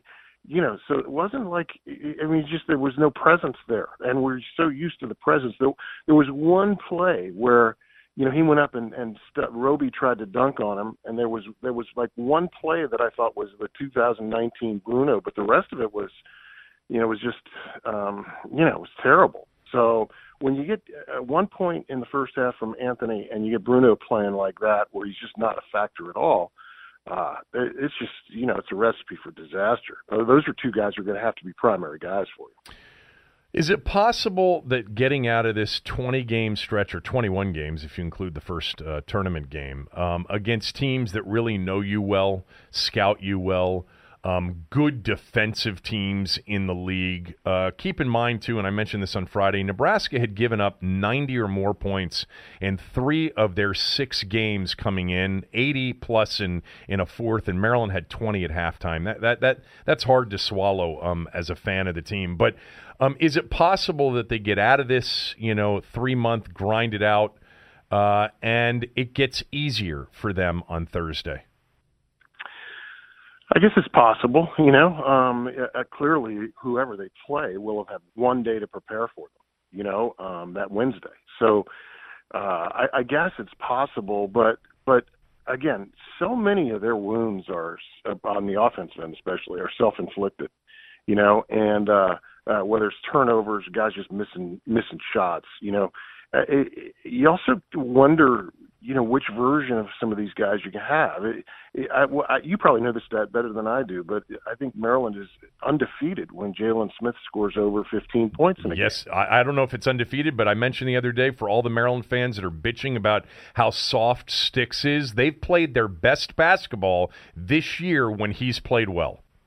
Yeah, I think that I do believe they're undefeated when he's got when he's over 15 points. So, uh, a question was put to me this morning. Well, why would you let that guy shoot three pointers? He's you know shooting 27 percent from from the three point line. But the issue is is that he's as likely to go four for six as he is to go over six. Agreed. You know, totally so, agree.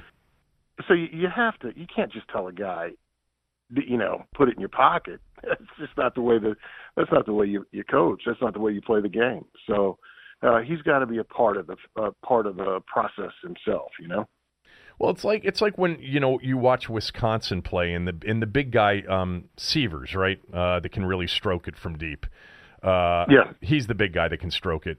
I mean, if if, if he, he watch his stroke, you know, watch Sticks' stroke. It's a good, solid stroke. If he's open and the defense isn't coming out to, to guard him, if he knocks down one or two of those, it, it, just like if Bruno were to knock down a couple of those elbow jumpers, it just makes your offense much easier to run. You can't turn down those shots, especially for well, this team that tends to struggle to get anything good when when the shot clock is is running out. The Wisconsin guy, by the way, is Reuvers. Reaver, but, um, Reuvers, right? Reuvers, my fault. Yeah, yeah. But but but to your point, if Sticks hits the first couple of threes, then it means that his guy can't sit back in Bruno's lap. Right. And you know, in most cases, Wisconsin was running a double um, from either Morsell's man or or Sticks's man down on Bruno. So it's just one less guy uh, who can who can uh, create traffic for Bruno. So I I, I agree with you. I mean, you got to let the kid shoot and see what he's got, and um, and go from there. On the double on Bruno, you're you are a coach. I mean, most people know that. Knoche was a college basketball coach. She's been the Maryland analyst for I don't know, seems like 55 years at, at this point with Johnny. 20, um, 20. 20. But um You replaced Greg Manning, right? That's 20 years Yeah. ago. It it actually, honestly, it seems Yeah. like it's it's even longer than that. Um, Yeah, it does to me too. I know, but um, I, you know, there there have been times where they've handled it well. On that double, though, wouldn't you like to see more of a quicker reaction or a step through versus the going backwards? Yeah, and so I thought Bruno has come a long way in terms of his ability to handle it. I'd like to see a couple different things. First of all, uh, I, you know, you don't want to see anybody standing still, um, for sure. You know, uh, but you you look cross court because that's who that's where the uh, somebody's going to be towing up at the three point line. You should have two guys on the other side of the court, but like a guy like Morsell, you know, I like to see Morsell if like if he enters the ball he should make a basket cut, a, a rim run right away. Yep. You know, um, you might be able to get something cheap right there. And his man, you do it one time, and now all of a sudden his man is going to have his, have his head on a swivel the whole time. I, I think Bruno's done a pretty good job. I, I don't know. I, I can't even explain the failure to handle the double team against Nebraska. You know, I mean, a lot of times it was, there were triple teams, but he just didn't handle it well at all. He panicked. Um, he just made poor choices, and uh, there were no ball fakes either. And um, you know, there's nobody strong enough to rip the ball out of his hands. He doesn't have to worry about that. Uh, he uh, he had guys in the right places. He just uh, he didn't handle the double very well. All right. Um, last thing, uh, which may be um, a conversation here. You know the fan base. Uh, you know how passionate it is, and sometimes how delusional it can be. Do you think that Turge feels any of the heat right now, or even knows it's there? Oh, absolutely, absolutely. And I, I, you know, um, you know, I, at one point, just jokingly, I said to him, I forget where we were. We were on the road, and I said, uh, "You should be thankful for, you should be thankful for Indiana." And he looked at me and said, well, "What do you, what do you mean?" And I said, "Well, if it weren't for Indiana, we would have the most delusional fan base in in the conference."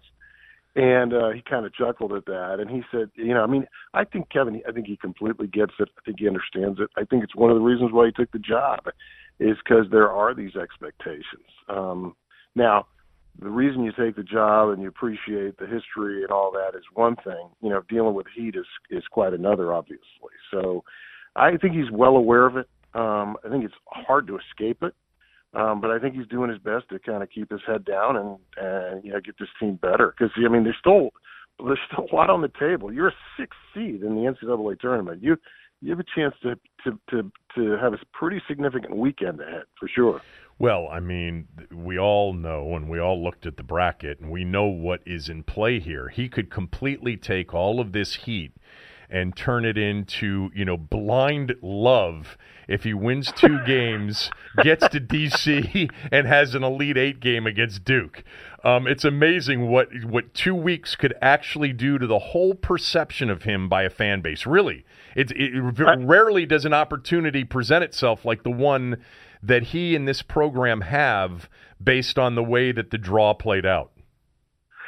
I, I swear, and I, I I can never and I will never claim objectivity, but but but in my heart of hearts, I feel like if there's any justice at all, then these things happen because uh, it, it I, I really like the guy, and I hope it happens happens for him. Yeah, uh, I do too. I like him as well. Um, all right, uh, Thursday, three ten, Jacksonville. Um, I think you know a couple weeks ago we hoped for a four seed and maybe Hartford or something like that, but who cares? Hartford, Jacksonville really doesn't make a difference. Uh, actually, I want to say that the last time I could be wrong, and I didn't even look this up. They were in Jacksonville, I think, with Steve Francis's team. I want to say that they played. Could have one... been that was the that was the year before I started doing this. Okay, so it could have could have been. Ha- sure. Have you been to Jackson? Have they been to, back to Jacksonville since? Now, I don't believe we have. You know, we played in Gainesville against Florida when they were number one. Right. That was a game that Travis Garrison won with a jump yeah, with shot. the jump that shot. would have been like 2004, maybe. Yeah, Caner, um, Caner-Medley had a good game. That was that was in no, uh, that was like a November game, right? Yeah, Gilchrist fouled out, and DJ Strawberry played some point guard in that game, Yeah. if I remember correctly. Uh, great, it was a great win. Um, so, yeah, I don't think we've been to Jacksonville uh, since I've been doing this. Okay. Uh, I may be wrong too about the Francis team. Uh, anyway, all right. Uh, enjoy it. I'll I'll talk to you later in the week. I'm sure. All right, Kev. All right. See you. Here it is. I found it. They actually played not in Jacksonville in '99. They played in Orlando in '99. Uh, that was the Steve Francis team. They beat um, they beat Valpo as a two seed. They beat the 15 seed, and then they beat Creighton in the second round, and that put him into the Sweet 16 in Knoxville, Tennessee, when they lost. Uh, where they lost to St. John's. That was that was a painful. Gary had a lot of Sweet 16 losses. He lost to Michigan uh, in '94, lost to UConn in '95, lost to Arizona in '97, lost to St. John's in '99. Um, also had a, a, Michigan State loss in there somewhere along the way uh, in the Sweet 16 that I'm forgetting.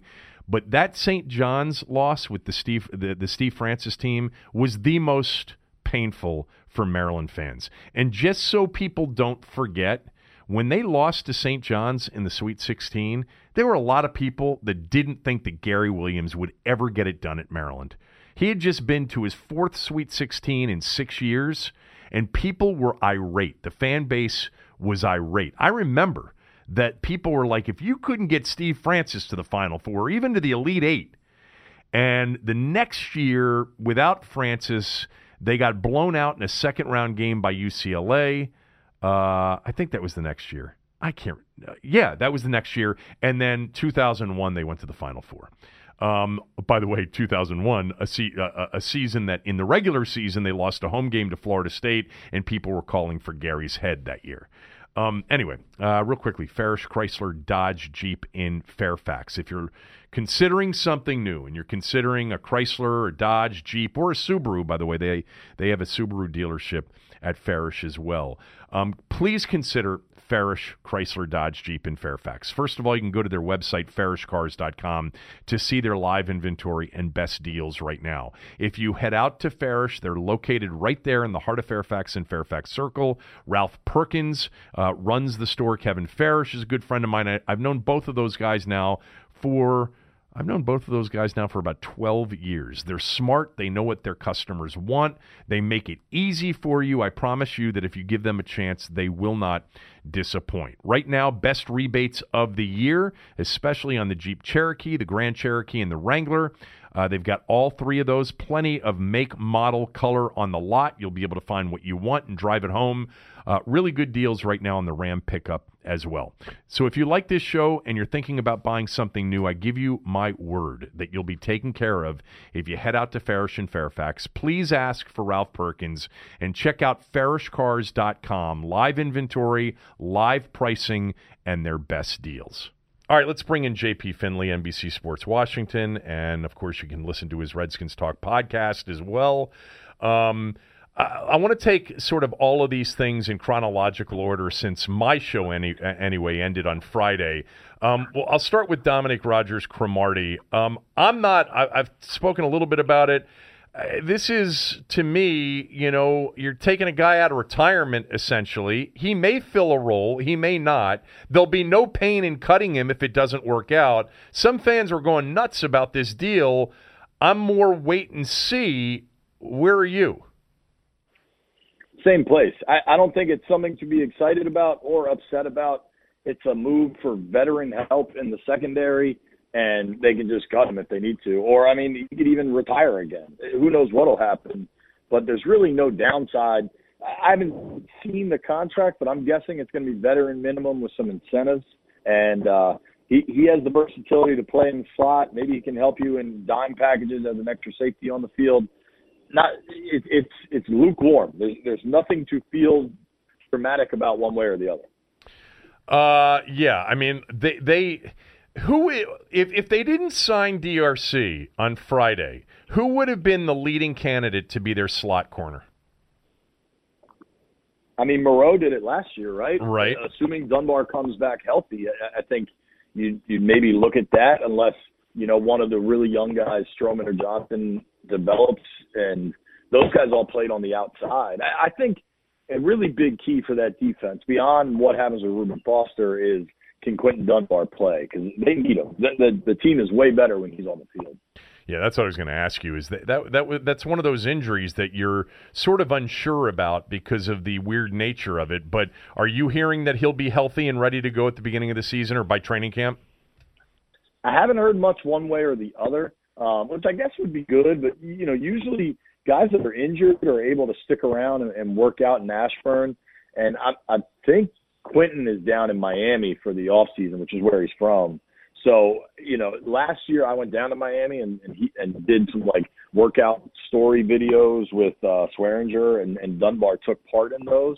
And he works out at a uh, a really famous gym down there where uh Dwyane Wade and LeBron and a ton of just athletes go. So I, I assume he'd be working out there again this this summer or this winter. All right. Um, the, Whatever season it is. Getting back to sort of some of the news that trickled out over the weekend, or supposed news that trickled out over the weekend, um, we get to Saturday. Aaron first mentioned it to me on Friday about Diggs, and I said, "How could that happen?" It made no sense to me. And and I, I was sitting there, like two of my three sons are texting me early Saturday, "Dad, have you seen Trevon Diggs? What he's what he's sent out?" And I'm thinking to myself, "Yeah, but there there's nothing. It doesn't make any sense." But uh, the fan base, uh, you know, I don't want to call it gullible because for uh, listen, I was questioning my better judgment there for an hour or so. Like maybe this could happen. I, I mean, who are we going to give up? Trent Williams? I mean, would they give up a first round pick? Maybe we're offering them something so incredible that they can't turn it down. Um, but boy, that that thing took off and had a life of its own for a few hours on Saturday until Schefter completely squashed it. Yeah, I mean Schefter certainly squashed it, but and I agree that from the Vikings standpoint, it makes very little sense. And what do the Redskins have to offer is a very valid point. But after the Beckham trade, and after how many times the Giants said we're not trading him, we didn't just sign him to trade him, all that, I think his brother posted that. You know what I mean? That wasn't just some random fan account. It was his brother posting that picture. I, I think I'm not saying this is going to happen, but I think to to say that it's completely, I, I would say it's a three percent possibility, something like that. I mean, that's that's like, hysterical. By the way, real quickly, I want to give you some credit for it too, because if not for your report on Thursday or Friday, I forget when you tweeted it out that the Redskins, you know, potentially um, they're they're they're I'm paraphrasing sure. now. They're looking at a wide receiver, and that wide receiver could come, you know, via trade. I think a lot of that played into the reaction as well. Yeah, I think it did, it, it, but. Kevin, here's what we know, and and I mean, Skins Twitter had a hell of a weekend. Let's be honest, because the the assumptions that come from a, a from my tweet like that are, are just crazy. And I, I've been told very clearly that nobody expects AJ Green to go anywhere but Cincinnati. And I've been saying that, and I want everybody on your podcast to hear me saying that because the amount of AJ Green questions I got was, was right. crazy. The, the the dig stuff, his brother posting that to social media is a little weird, right? Like it, it it's his brother. I, I just found that one a little odd, but you know, the Vikes just got a deal done with him, and and you think they did that for a reason. I, if you want to be a conspiracy theorist, you can start pulling threads and be like, oh, well, this and this and this, but it, it all seems a little premature. But I mean, we also know that the Skins were in on the Antonio Brown trade, so they're they're sniffing around. They know they've got to get better at receiver. Jay Gruden and Doug Williams have said that. They said it at the combine. Bruce Allen has been clear that they need more blue chip players. They need more great players. Right now, they don't really have many. So, you know, the Diggs thing on the surface level makes absolutely no sense.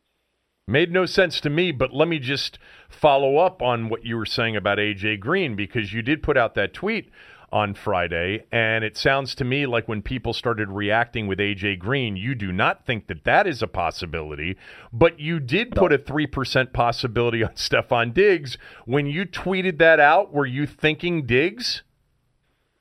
No, and I'm still not thinking Diggs. I, I just know that they want to make moves at receiver and are considering trade offers. But that, I mean, that doesn't mean that it's going to be Diggs or Green or, or, or Jerry Rice coming out of retirement. You know what I mean? It just they know they have to get better at the position and they're looking at what they can find. That's what I've been told. All right. Um, let's move to the next thing. Uh, the uh, reports about the Redskins. Uh, let me ask you, Kev. I'm sorry. Yeah. Would you go to zero percent on Diggs? I mean, three percent is overwhelmingly saying that I don't think it's going to happen. When Aaron brought it up to me on Friday, I was at 0%. When my kids texted me on Saturday, because initially I thought that they were reading some sort of report of it, I guess I went to like 5%, but then I, I started thinking, and then I saw the Trevon Diggs thing because my, my, my boy sent it to me, and then I went back to 2%. And part of it is just, uh, without going into great detail, just a, a, a general sense from you know, some of the high school football people in town about Trevon Diggs in particular. I won't go any further on that, but I'll just say that I, I just didn't. I started thinking about the contract, Minnesota, what he brings to them, um, what the sure. Redskins would have to give up. Uh, he's a totally different player than OBJ, not as gifted, clearly, but also not the headache um, that OBJ is, and and the Giants are in a completely different position than Minnesota is in with respect totally. to, to trying to but to the compete. Vikings have no money on the cap. I mean, they're in worse cap situation than yeah. Skins. And they want to get Thielen done. Thielen's a hometown guy, I believe, in the last year of his deal, which is probably paying him peanuts as far as the NFL goes. He's an undrafted guy. So they do have – if you want to pull threads, there are some situations that that make you wonder. But again, I'm at I'm at 97. percent It won't happen. I feel like that. Sounds, I think that sounds more. I think I'm at accurate. zero. Part of that is is Schefter's report. I think I may have been at one or two sure. percent before that report. But I did tweet out on Saturday. I tweeted out, "This makes no sense to me at all, and I just can't imagine that it would happen."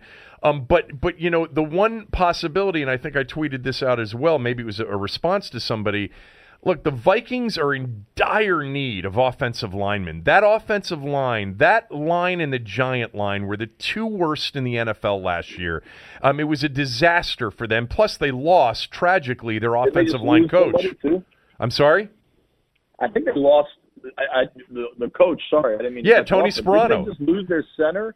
Uh, I think their center just left to go to New Orleans too. Uh, well, there you go. I did not know that. I mean, I saw that Unger retired unexpect- uh, un- un- unexpectedly, but they lost Tony Sparano before the year. Anyway, I was thinking, I mean, a blockbuster trade could be Trent Williams for Stefon Diggs, you know, and I don't, I don't know if the Redskins would have to throw in a pick because of Williams being a little bit older, or you know.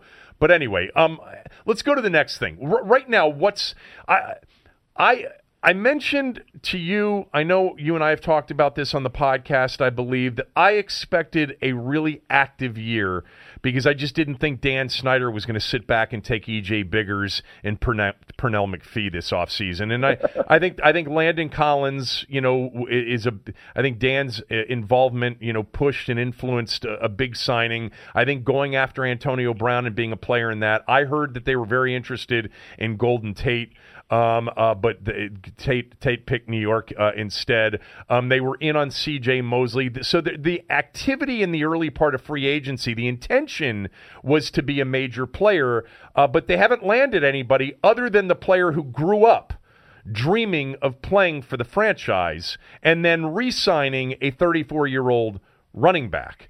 Um, I have this sense, JP, and I want your sense that it's what we all feel intuitively, and that is the organization's gotten to a point where unless it's a necessity, it's nowhere near anybody's top of list destinations.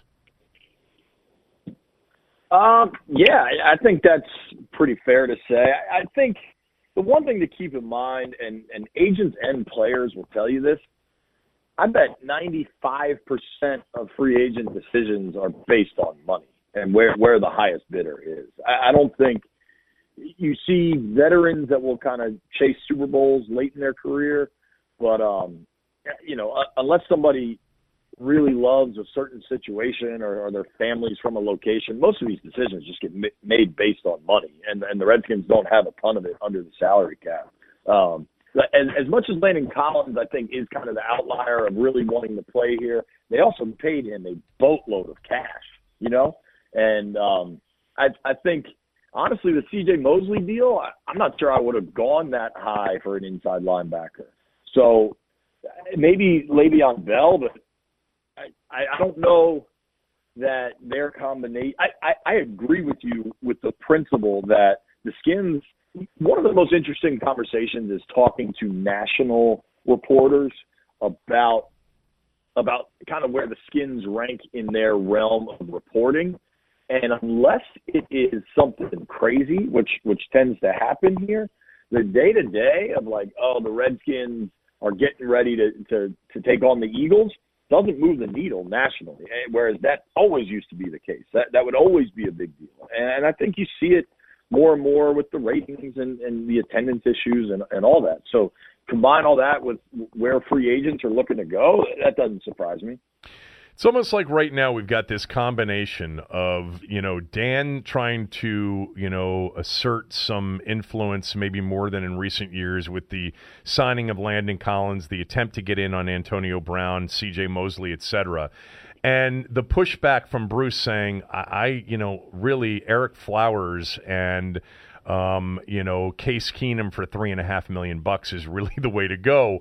It's it's an interesting off season so far. And then there was this report this morning um, from the from the uh, from the junkies at 106.7, Eric Bickel, EB, reporting that the Redskins have not consulted head coach Jay Gruden on any of their off-season moves, and he cites a source saying, quote, I'm told he heard about the, or he, this is EB's quote from the Junkies, quote, I'm told he heard about the Landon Collins signing through the media, closed quote.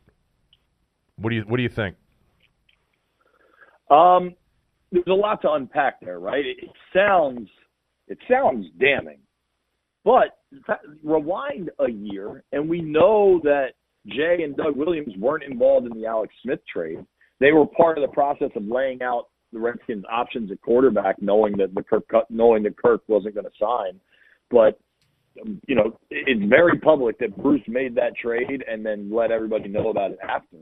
Um, it's all, Doug Williams said the other day at Redskins Park after the Landon Collins press conference that the coaching staff and the talent evaluation side are held it's kind of two separate bodies, and, and yep. one doesn't have much influence on the other. I, I, I, pl- I played that. that I played that soundbite on Friday, and and put that side by side with what Jay Gruden said in that season-ending press conference about the coaching staff and personnel need to be more on the same page. Clearly, it is not. Yeah, that, and and we've kind of been hearing. I mean, Jay started saying that midway through the year last year on, on some things. I, think particularly as the DJ Swearinger situation progressively got worse over the course of the year, kind of what he was saying about the staff and, and, and the comments got further and further, you know, outlandish, I guess.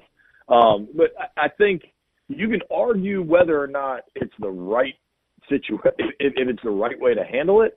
And I, I don't think it is. But I don't think it should be that big of a surprise if you've been listening, really paying attention to what they've said. And, and especially if you remember when Gruden got his contract extension, a lot of the, the talk was, and, and this kind of went hand in hand for as the team lost Scott McCloughan, was, you know, we're really lucky to have Jay. He's so good at talent evaluation. We really trust him as a scout, even beyond just as a head coach. And and then this year we know he wasn't at the Senior Bowl. You know, it, it it, it does seem odd, but it odd might be their process. Uh, yeah, that that's that's the nice that's the nice way of putting it. Um, I, I will tell you that I I did um I did hear that Jay Gruden evaluated all of these free agent quarterbacks in significant detail, more so than in recent years, and that he did like uh, Case Keenum um, and that uh, he was fa- he, he, was he was impressed with the tape. He was impressed with the competitiveness, um, you know, the baller aspect, which is what I think he likes in Colt McCoy as well, and probably what he did not like necessarily in Kirk Cousins, who is more right. of, as we know, a process uh, guy. Right. Uh, but I but I think that Jay, with respect, and Jay the, said that about the competitive side of Case. He said that on Thursday. Whenever we got to talk to him um, at the Landon Collins presser. He, he said that exactly. He liked his competitiveness and you know his willingness to to take on all challenges or, or whatever the quote might have been. I, I, guess, I guess what I'm saying is on the report, I would definitely uh, agree with more likely than not he had no idea about the Landon Collins signing until the media, until hearing it through the media. I would be surprised if he didn't have a say in the Case Keenum trade. Um, I think that he was asked uh, this year to really evaluate those free agent quarterbacks. Remember, last year he admitted that he didn't even look at any of the uh, uh, college quarterbacks before the Alex Smith trade was basically you know given to him, um, which he had nothing to do with. Uh, but I think that he that he had some say in the Case Keenum trade. Um, that's my guess anyway, based on some of the things I've heard. Real quickly, well, and, and you, yeah, sorry, go, go no, no, go ahead. I was just going to say it's worth, I think, fans paying attention to what teams they seem able to to work with, and, and and then kind of project that out. Like it was very weird that the Redskins hosted the Broncos for a preseason game last year. Like it's very odd for teams to travel that far, but they did, and, and clearly they're they've now had two trades with Denver in the last 18 months between Craven and now Case Keenum. Like that, that's just something for fans to like keep an eye on when you look at who the organization deals with very well. Right. And, and one key on that is always preseason games. Like they're always going to play the Ravens because it's close and it's cheap for all parties. But wherever they're traveling to, like they go to Tampa every year, they're not playing Tampa. But those kinds of things are, are something that fans should take notice of. Uh, but by the way, one other thing on, on Case Keenum and Jay Gruden. I still believe that Jay Gruden would have been fine going into this off season with Colt McCoy and drafting a young quarterback and then maybe signing an undrafted, you know, quarterback as the third guy. Or, you know, I, I and I still believe that he thinks the Colt's got a good chance to beat out Case Keenum. I'm just suggesting that he actually did you know, watch a lot of film on Case Keenum and have an opinion with the organization on Case Keenum. Um, the the other things that happened uh, or were, were you know were reported over the weekend or tweeted out over the weekend were other players like Ereck Flowers and now you know a, a linebacker as well. What's their next move? Do you believe whether it's free agency or trade? Like what, what what's what's in the works right now? I think it's going to be depth guys now. Like what we saw with DRC, I think there'll be more of that with Flowers. I mean, I people think Flowers is coming in to compete. He, that is nothing but depth. And if you remember, yep. you know, Ty Nsekhe just got paid by the Bills. Ty Nsekhe was a, a big time project when he got to Washington. And uh, I think Flowers honestly is a project as well that, that you hope Bill Callahan can work with and, and, and get fixed over time. Um, I think – I don't. They might have to spend a little bit of money to bring in a pass rusher, but I don't think they're going to bring in Justin Houston or anything. Even though I, I think he could help, I, I think that's the one spot if you can find some cash and you bring a veteran pass rush specialist in, I, I think it would make a lot of sense. Yeah, I, I, still have Shane Ray on my list. He hasn't been signed by anybody, sure. I don't think. Um, but there could be a reason for that too. Uh, he he's coming off a bunch of injuries. Um, there was uh, Clay Matthews is you yeah. know I mean there are there are guys out there. But see I that don't that, know what the cost will be. The Clay Matthews thing, I was thinking about that, and the Justin Houston thing. That those are the those are the guys that they're going to sign with a team that they think will contend. They're the they're the old veteran, don't you think that? You know, they'll wait it out until a contender, they get through the draft, and then there's a contender that needs a specialty pass rusher that they think they can, you know, play playoff games with that they'll sign with. I, I that's my guess is that that's how that'll play out. There was, and I'm I'm forgetting his name right. Uh, there, there's a linebacker that was rumored. Did you have that, or did somebody else have that from over the weekend?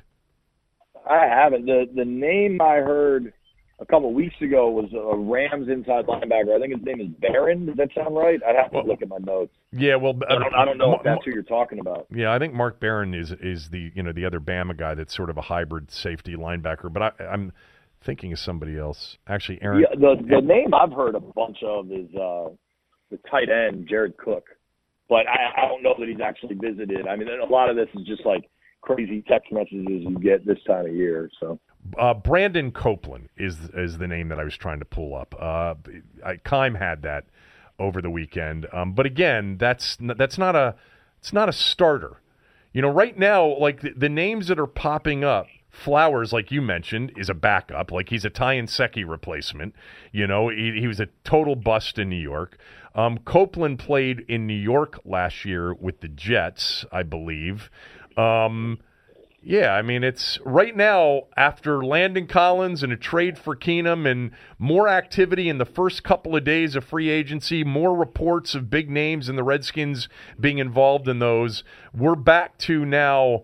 Uh, Bruce Allen. We're going to end up with Brandon Copeland and. Ereck Flowers and, and, and a retired Right. DRC. Think about we've we had two coaches that didn't have any other choices that were called out of retirement, and Ryan and Horton. You got a player who's basically retired that you're bringing back. Uh, It's so far, JP. They haven't improved themselves.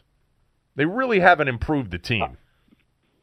Well, it depends on what you're comparing it to. I, I would say if you're comparing to week 16 and 17, where you had Josh Johnson and uh, they've improved, just injury- they, they've yeah. stabilized the quarterback situation, right? Uh, You're not going to have you, uh, barring something unforeseen, you're not going to go back to the Mark Sanchez, Josh Johnson world by by having Keenum and Colt, and they still, to me, absolutely have to draft a quarterback. Um, I, I think I think Collins helps on the back end because you don't have Swearinger, you have nothing there. I- I think he helps, uh, but no, it, it- has there been dramatic improvement? No. The only thing I think they have raised their floor. I, I think with Keenum there, three and thirteen is off the table. I, I think six and ten, seven and nine is is right in line with what we're looking at, and and seven and nine is what they've done the last few years. Um, maybe I, I maybe Guice comes back and they really figure something out between he and Adrian Peterson and you know one wild card in all this is Reuben Foster. If he's able to play beyond just all the off-field trouble, he's dealt with injuries too. Like he's missed time because of on-field stuff. So if he can play and he can play at the level that teams saw him coming out of Bama, which was a top ten pick, you know that defense could look a lot better. Again, I, I don't think there's been dramatic improvement. I think Collins helps a lot at a position that was a giant hole, though. Uh, three more quick ones, and then I'll let you run. And I, I appreciate this as always. Um, first of all, what do you think Kareem Hunt's suspension of eight games says about what Reuben Foster will get? Just take a guess. I don't know. I, I I've thought for a while Reuben Foster gets four games, appeals it to three, um, because the Jameis Winston situation, he got three games. There's no video and there's no court documents.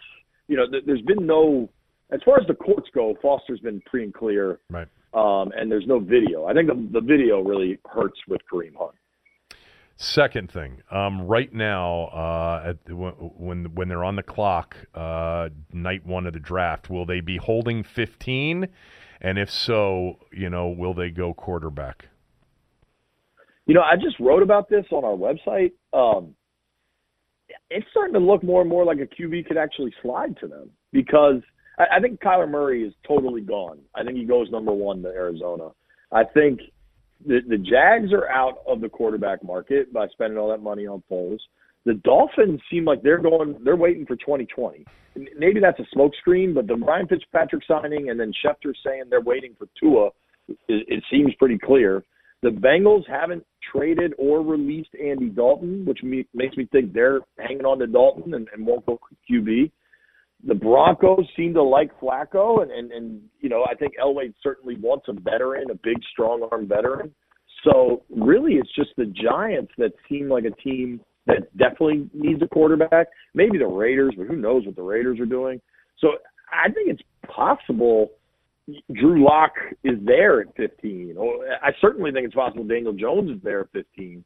And I think there's a growing possibility that somebody like Dwayne Haskins is even there. I- I think that's that's still a slim chance, but I, you know, all along Doug Williams has said we'll take a quarterback at 15. That'll be the easy choice, and and, and I think it, it could certainly happen. Um, the there was a report over the weekend that the Giants are not uh, in the Haskins business anymore. I, Right. This is not a surprise to me. Cooley also did a film breakdown, thought he would had high bust potential, um, and I I was told last week. I think I mentioned this, Aaron, on Friday or Thursday. I forget when. That um, Jay Gruden is involved in looking at these rookie quarterbacks this year, uh, and he's not a massive crazy fan. not to have him involved. yeah, he's not a massive fan of Haskins. I think either. they're going to like Lock in the build it, at Redskins Park. Lock seems like their kind of guy Yep. to me. Yeah. Uh, all right. Oh, by the way, I found one other uh, one other thing real quickly, and I was looking to, uh, for it uh, as we were talking because I, I barely remembered it, and I just found it.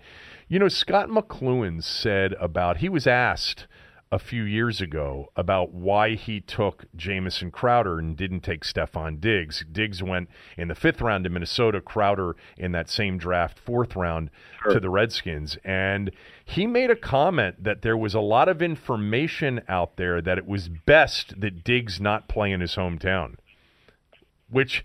I, you know, Diggs had some issues, but I, they, there weren't. I didn't think there were major issues. His his big risk coming out of Maryland was injury.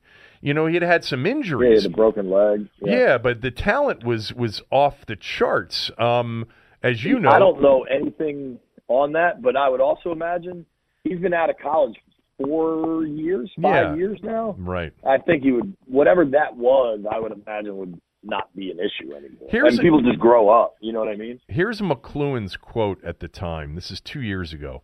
There were some background things lingering that made us nervous. I can't go into them, but it sounded like me meeting with the, with the coaches and me meeting with him and the scouts. The best thing was for him to go maybe somewhere else from the area just because of the background stuff. Close quote. But might that also be Scott McLuhan. CYA CYA a little bit because Diggs looked like a star and Crowder, while he looked good, wasn't Diggs. Yeah, I, I, I guess it's funny how I mean, that stuff happens when It- coaches and folks say stuff after the fact. Of course. Uh, no, no. I, there's look, M- McCloughan though. Actually, I never felt like you know was a cover your ass kind of a guy personally. Um, you know, as long as he was uh, Sure. coherent. But I, but I, I, I would say, I, I would say that a lot of times teams end up having a much better sense. It's strange as cra- as much information as there there is that's out there. Take Adam Thielen; he's the perfect example. Sometimes teams really know the players locally much better oh, than the rest of the teams, and you have sort of insight. You see them play more. You have a chance to see them play more live. You end up having more of a relationship with the local coaching staff than potentially you do with others. Um, so maybe they did know something um, at that point. Uh, by the way, I did have one other subject because I did not address this when I when I was talking about the Redskins earlier in the show, and I was saving it for you, and I nearly forgot. But um, I think you and I texted back and forth on this. I texted back and forth with a number of people yesterday on this, and I thought I did with you. Maybe I didn't, but. How about this? And for those of you that didn't see it, the Redskins on social media, let's just Oh say no, the St. Patrick's Day thing. yeah, let's just say they're a little bit limited uh, when it comes to brain power and social media. They put out a tweet yesterday on St. Patrick's Day, not this Sunday, not ever, and attached a letter that they wrote Dear loyal Redskins fan, this is your excuse note to not wear green for St. Patrick's Day. As a diehard fan, we know the struggle this holiday puts you in. We don't want to wear green, and we know you don't either. So if someone comes up and pinches you because you're wearing something beautiful like burgundy and gold instead of some awful green color, we give you permission to pinch back. We hope our rivals in New York and the middle to North Texas area take part in our boycott as well. Love the Washington Redskins they shouldn't get off social media because it's too important, you know, in this day and age. But my God, I mean, who is overseeing some of this stuff? Do they read the replies? The replies to this one may be the funniest of all time. Did you see what the Eagles replied? Eagles Uh, that, that was they ethered them. They, I mean, they ended. it, that was uh, they took that one on the chin. Yeah, for the, sure. the Eagles, the actual Eagles Twitter account. And by the way, for those that missed out on the clever tweet, this was a shot at the Eagles who, if you didn't know, wear green. You know, their uniforms are green. But the Eagles Twitter account replying to the Redskins, but what about this and they have a picture attached. What about this Sunday? A picture attached to a FedEx field late in December. What was was that January 1st? I don't even know what day it was. Yeah, that was filled with green in their own stadium. I mean, did they not see that they were leading with their chin on this one? Did they not understand that? They missed the mark on that one bad. It was um and and I mean I saw when I saw that there were I I would say hundreds of replies. Um, oh, thousands now. Yeah, I'm sure. It was, uh, you know, somebody. It, social media is tricky. You try to make a joke, and it just goes poorly. But I, I think that wasn't really thought out all that well. It's unbelievable to me. I mean, I. I was part of this thing in, in, in terms of you know the owner and a and a group that he had owning the radio station that I worked at for nearly 15 years, and you you see a lot of what I saw now. It is CJ and I used to have this thing we would do with each other because we're both diehard, born and raised Redskin fans who have just sure. been, you know, had the life beaten out of us over over the last, you know, decade plus. And we used to do this thing with each other where when something like this happened, you know, a tweet like this came out or, you know, something stupid that, you know, Bruce would say or a coach would say, we would just look at each other and, and we would just say, we're never going to win and that's when I see that, that's my reaction. And I say we because I'm a fan, I'm a lifelong fan that wishes and hopes for them to actually win again at some point. And when you see this, and it's small shit, right? It's social media, but it's reflective of what some of us who have been sort of not inside necessarily, but close to people who are inside have seen for a long time now. There are major intellectual limitations in this organization. They just do one stupid thing after another. It's gone on for years. And when you see it, it's just like, God damn, they are never going to win. Uh, it, you know what I've said? I think you need to get lucky and find a franchise quarterback, and that can dramatically change things. But then there are some that will argue they had one and let him walk away for a compensatory third round pick. So to me, it's because I also I don't see them bottoming out really. I, I don't see a top five pick in their future. So you need to find Aaron Rodgers at, at, at 22 or, or whatever the draft pick is. You, you know that that's kind of what what I see as as the way to getting back to winning. You know, significant, sustainable, winning playoff game football. What you said is true. It's the it's like the legitimate if you're being as objective as any one can be in, in viewing this situation, and it's hard for all of us to be objective because we're we're born and raised Washingtonians, we're lifelong sure. fans, the whole thing. But what you said is really where I've come to as a conclusion. It's like they're going to have to luck into it. You know, like the Cardinals were a horrible organization, a cheap, horrible, dumb organization for a long time. And they lucked into Larry Fitzgerald and Kurt Warner. You know, Kurt Warner came via trade. You know, right. and and they, you know, they had two superstars, Hall of Famers, and they had that mini run. And by the way, they lucked into a good coach who was not, you know, on anybody's top tier list of big name coaches. He was, he was a hell of a coordinator, you know, in Pittsburgh and, and in various pl- other places as a coach. Um, but it really will almost take a stroke of luck. And that's what you're hoping for. What you said, like somehow they stumble into the next Patrick Mahomes.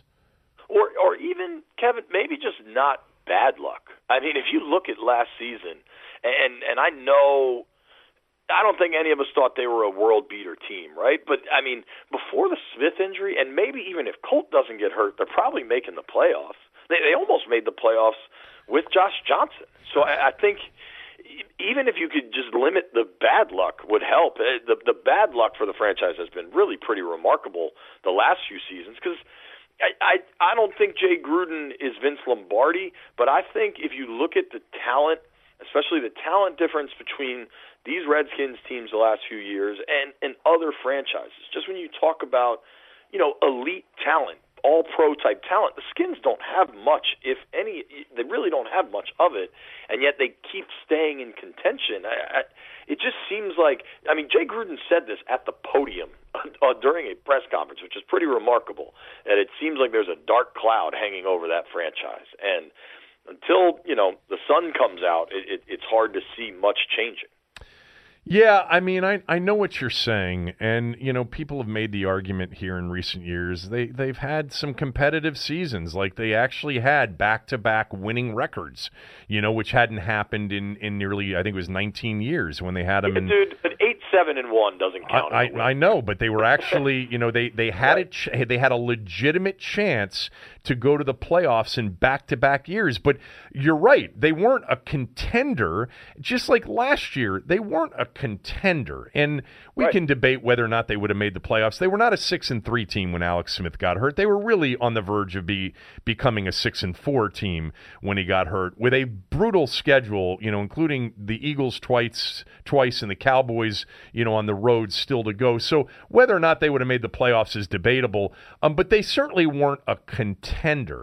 Um, No, and you saw the few times they played the, Saints, the Colts. I mean, they just they got boat blown raced. out. Yeah. Yeah, they got blown out. But um anyway, I don't know. I whenever these things happen like yesterday, that's my reaction. CJ Doc and I have always like we we've always looked Oh, at each other. text thread? I feel like I've heard about this text thread. Yeah, yeah, I mean it's it's like we're never going to win. Like we want them to, we want it to be different. It's not from a lack of of of hope that springs eternal um, certainly in the fall springs eternal in the autumn. But it's just th- these are the things that continue to happen and they're not they're not accidents. They're not aberrations. There is there's a cultural um, root cause for all of this. Um, and uh, but then again it's the NFL and every season you get lucky, you draft Patrick Mahomes, and something something could happen that could be great. It just never seems to happen to them.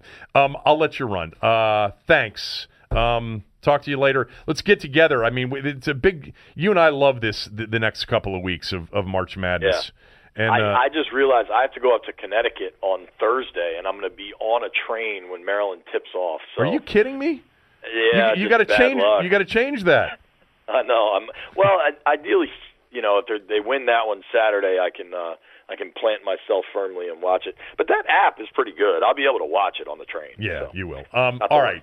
Follow JP on Twitter. Listen to the Redskins Talk podcast. It's great. Um, you also said you've got you guys have an app now where you can watch the podcast.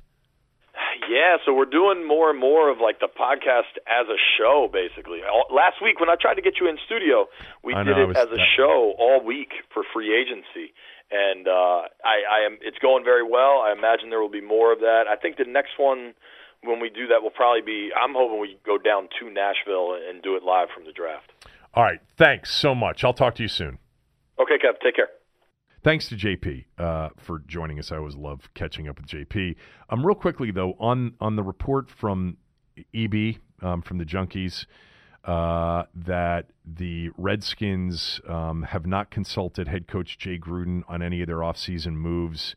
Uh, he cited a source and said, "I'm told he heard about the Landon Collins signing through the media." Um, yeah, I mean, this has been the MO, and we talked about this on Friday to a certain degree um, on the Doug Williams comments. But just to emphasize once again, because as we were sitting here talking to uh, to JP, I did text somebody, and I heard back from that somebody. He was definitely involved um, and had some influence on the Case Keenum trade. Uh, I totally believe that on the Landon Collins trade, he pro- eh, that and and a lot of the other things, C.J. Mosley, the interest in Antonio Brown, that perhaps he was not um, involved in that as well. But I do believe that Jay probably spent more time than in recent years watching film on free agent quarterbacks, which you know, watching uh, film on quarterbacks that could be traded for. You know, Josh Rosen, Case Keenum um, free agent quarterbacks like Teddy Bridgewater and Ryan Fitzpatrick. Um, and I think he's going to spend more time watching, you know, potential drafted quarterbacks than he has in recent years. Now, are they listening to him? Uh, no, but they have, I think, reached out and asked him to do some of this legwork um, and want his opinion on this perhaps more than in recent years.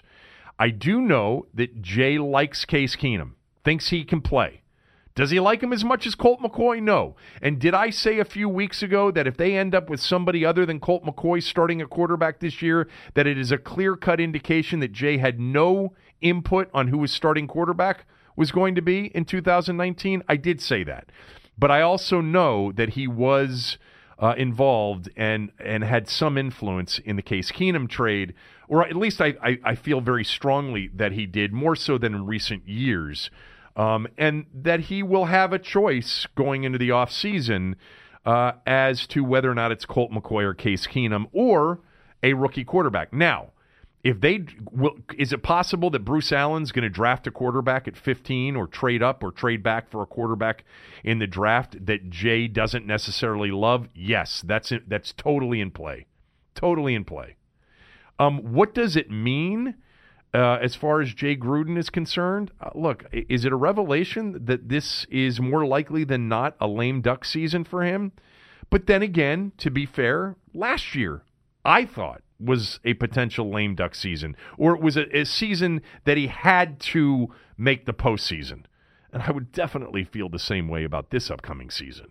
That if they don't have a, a big time year, they're going to move on from Jay Gruden. But with this organization, who the hell knows? And what we're also finding out, and I mentioned this earlier, who can they attract at this point?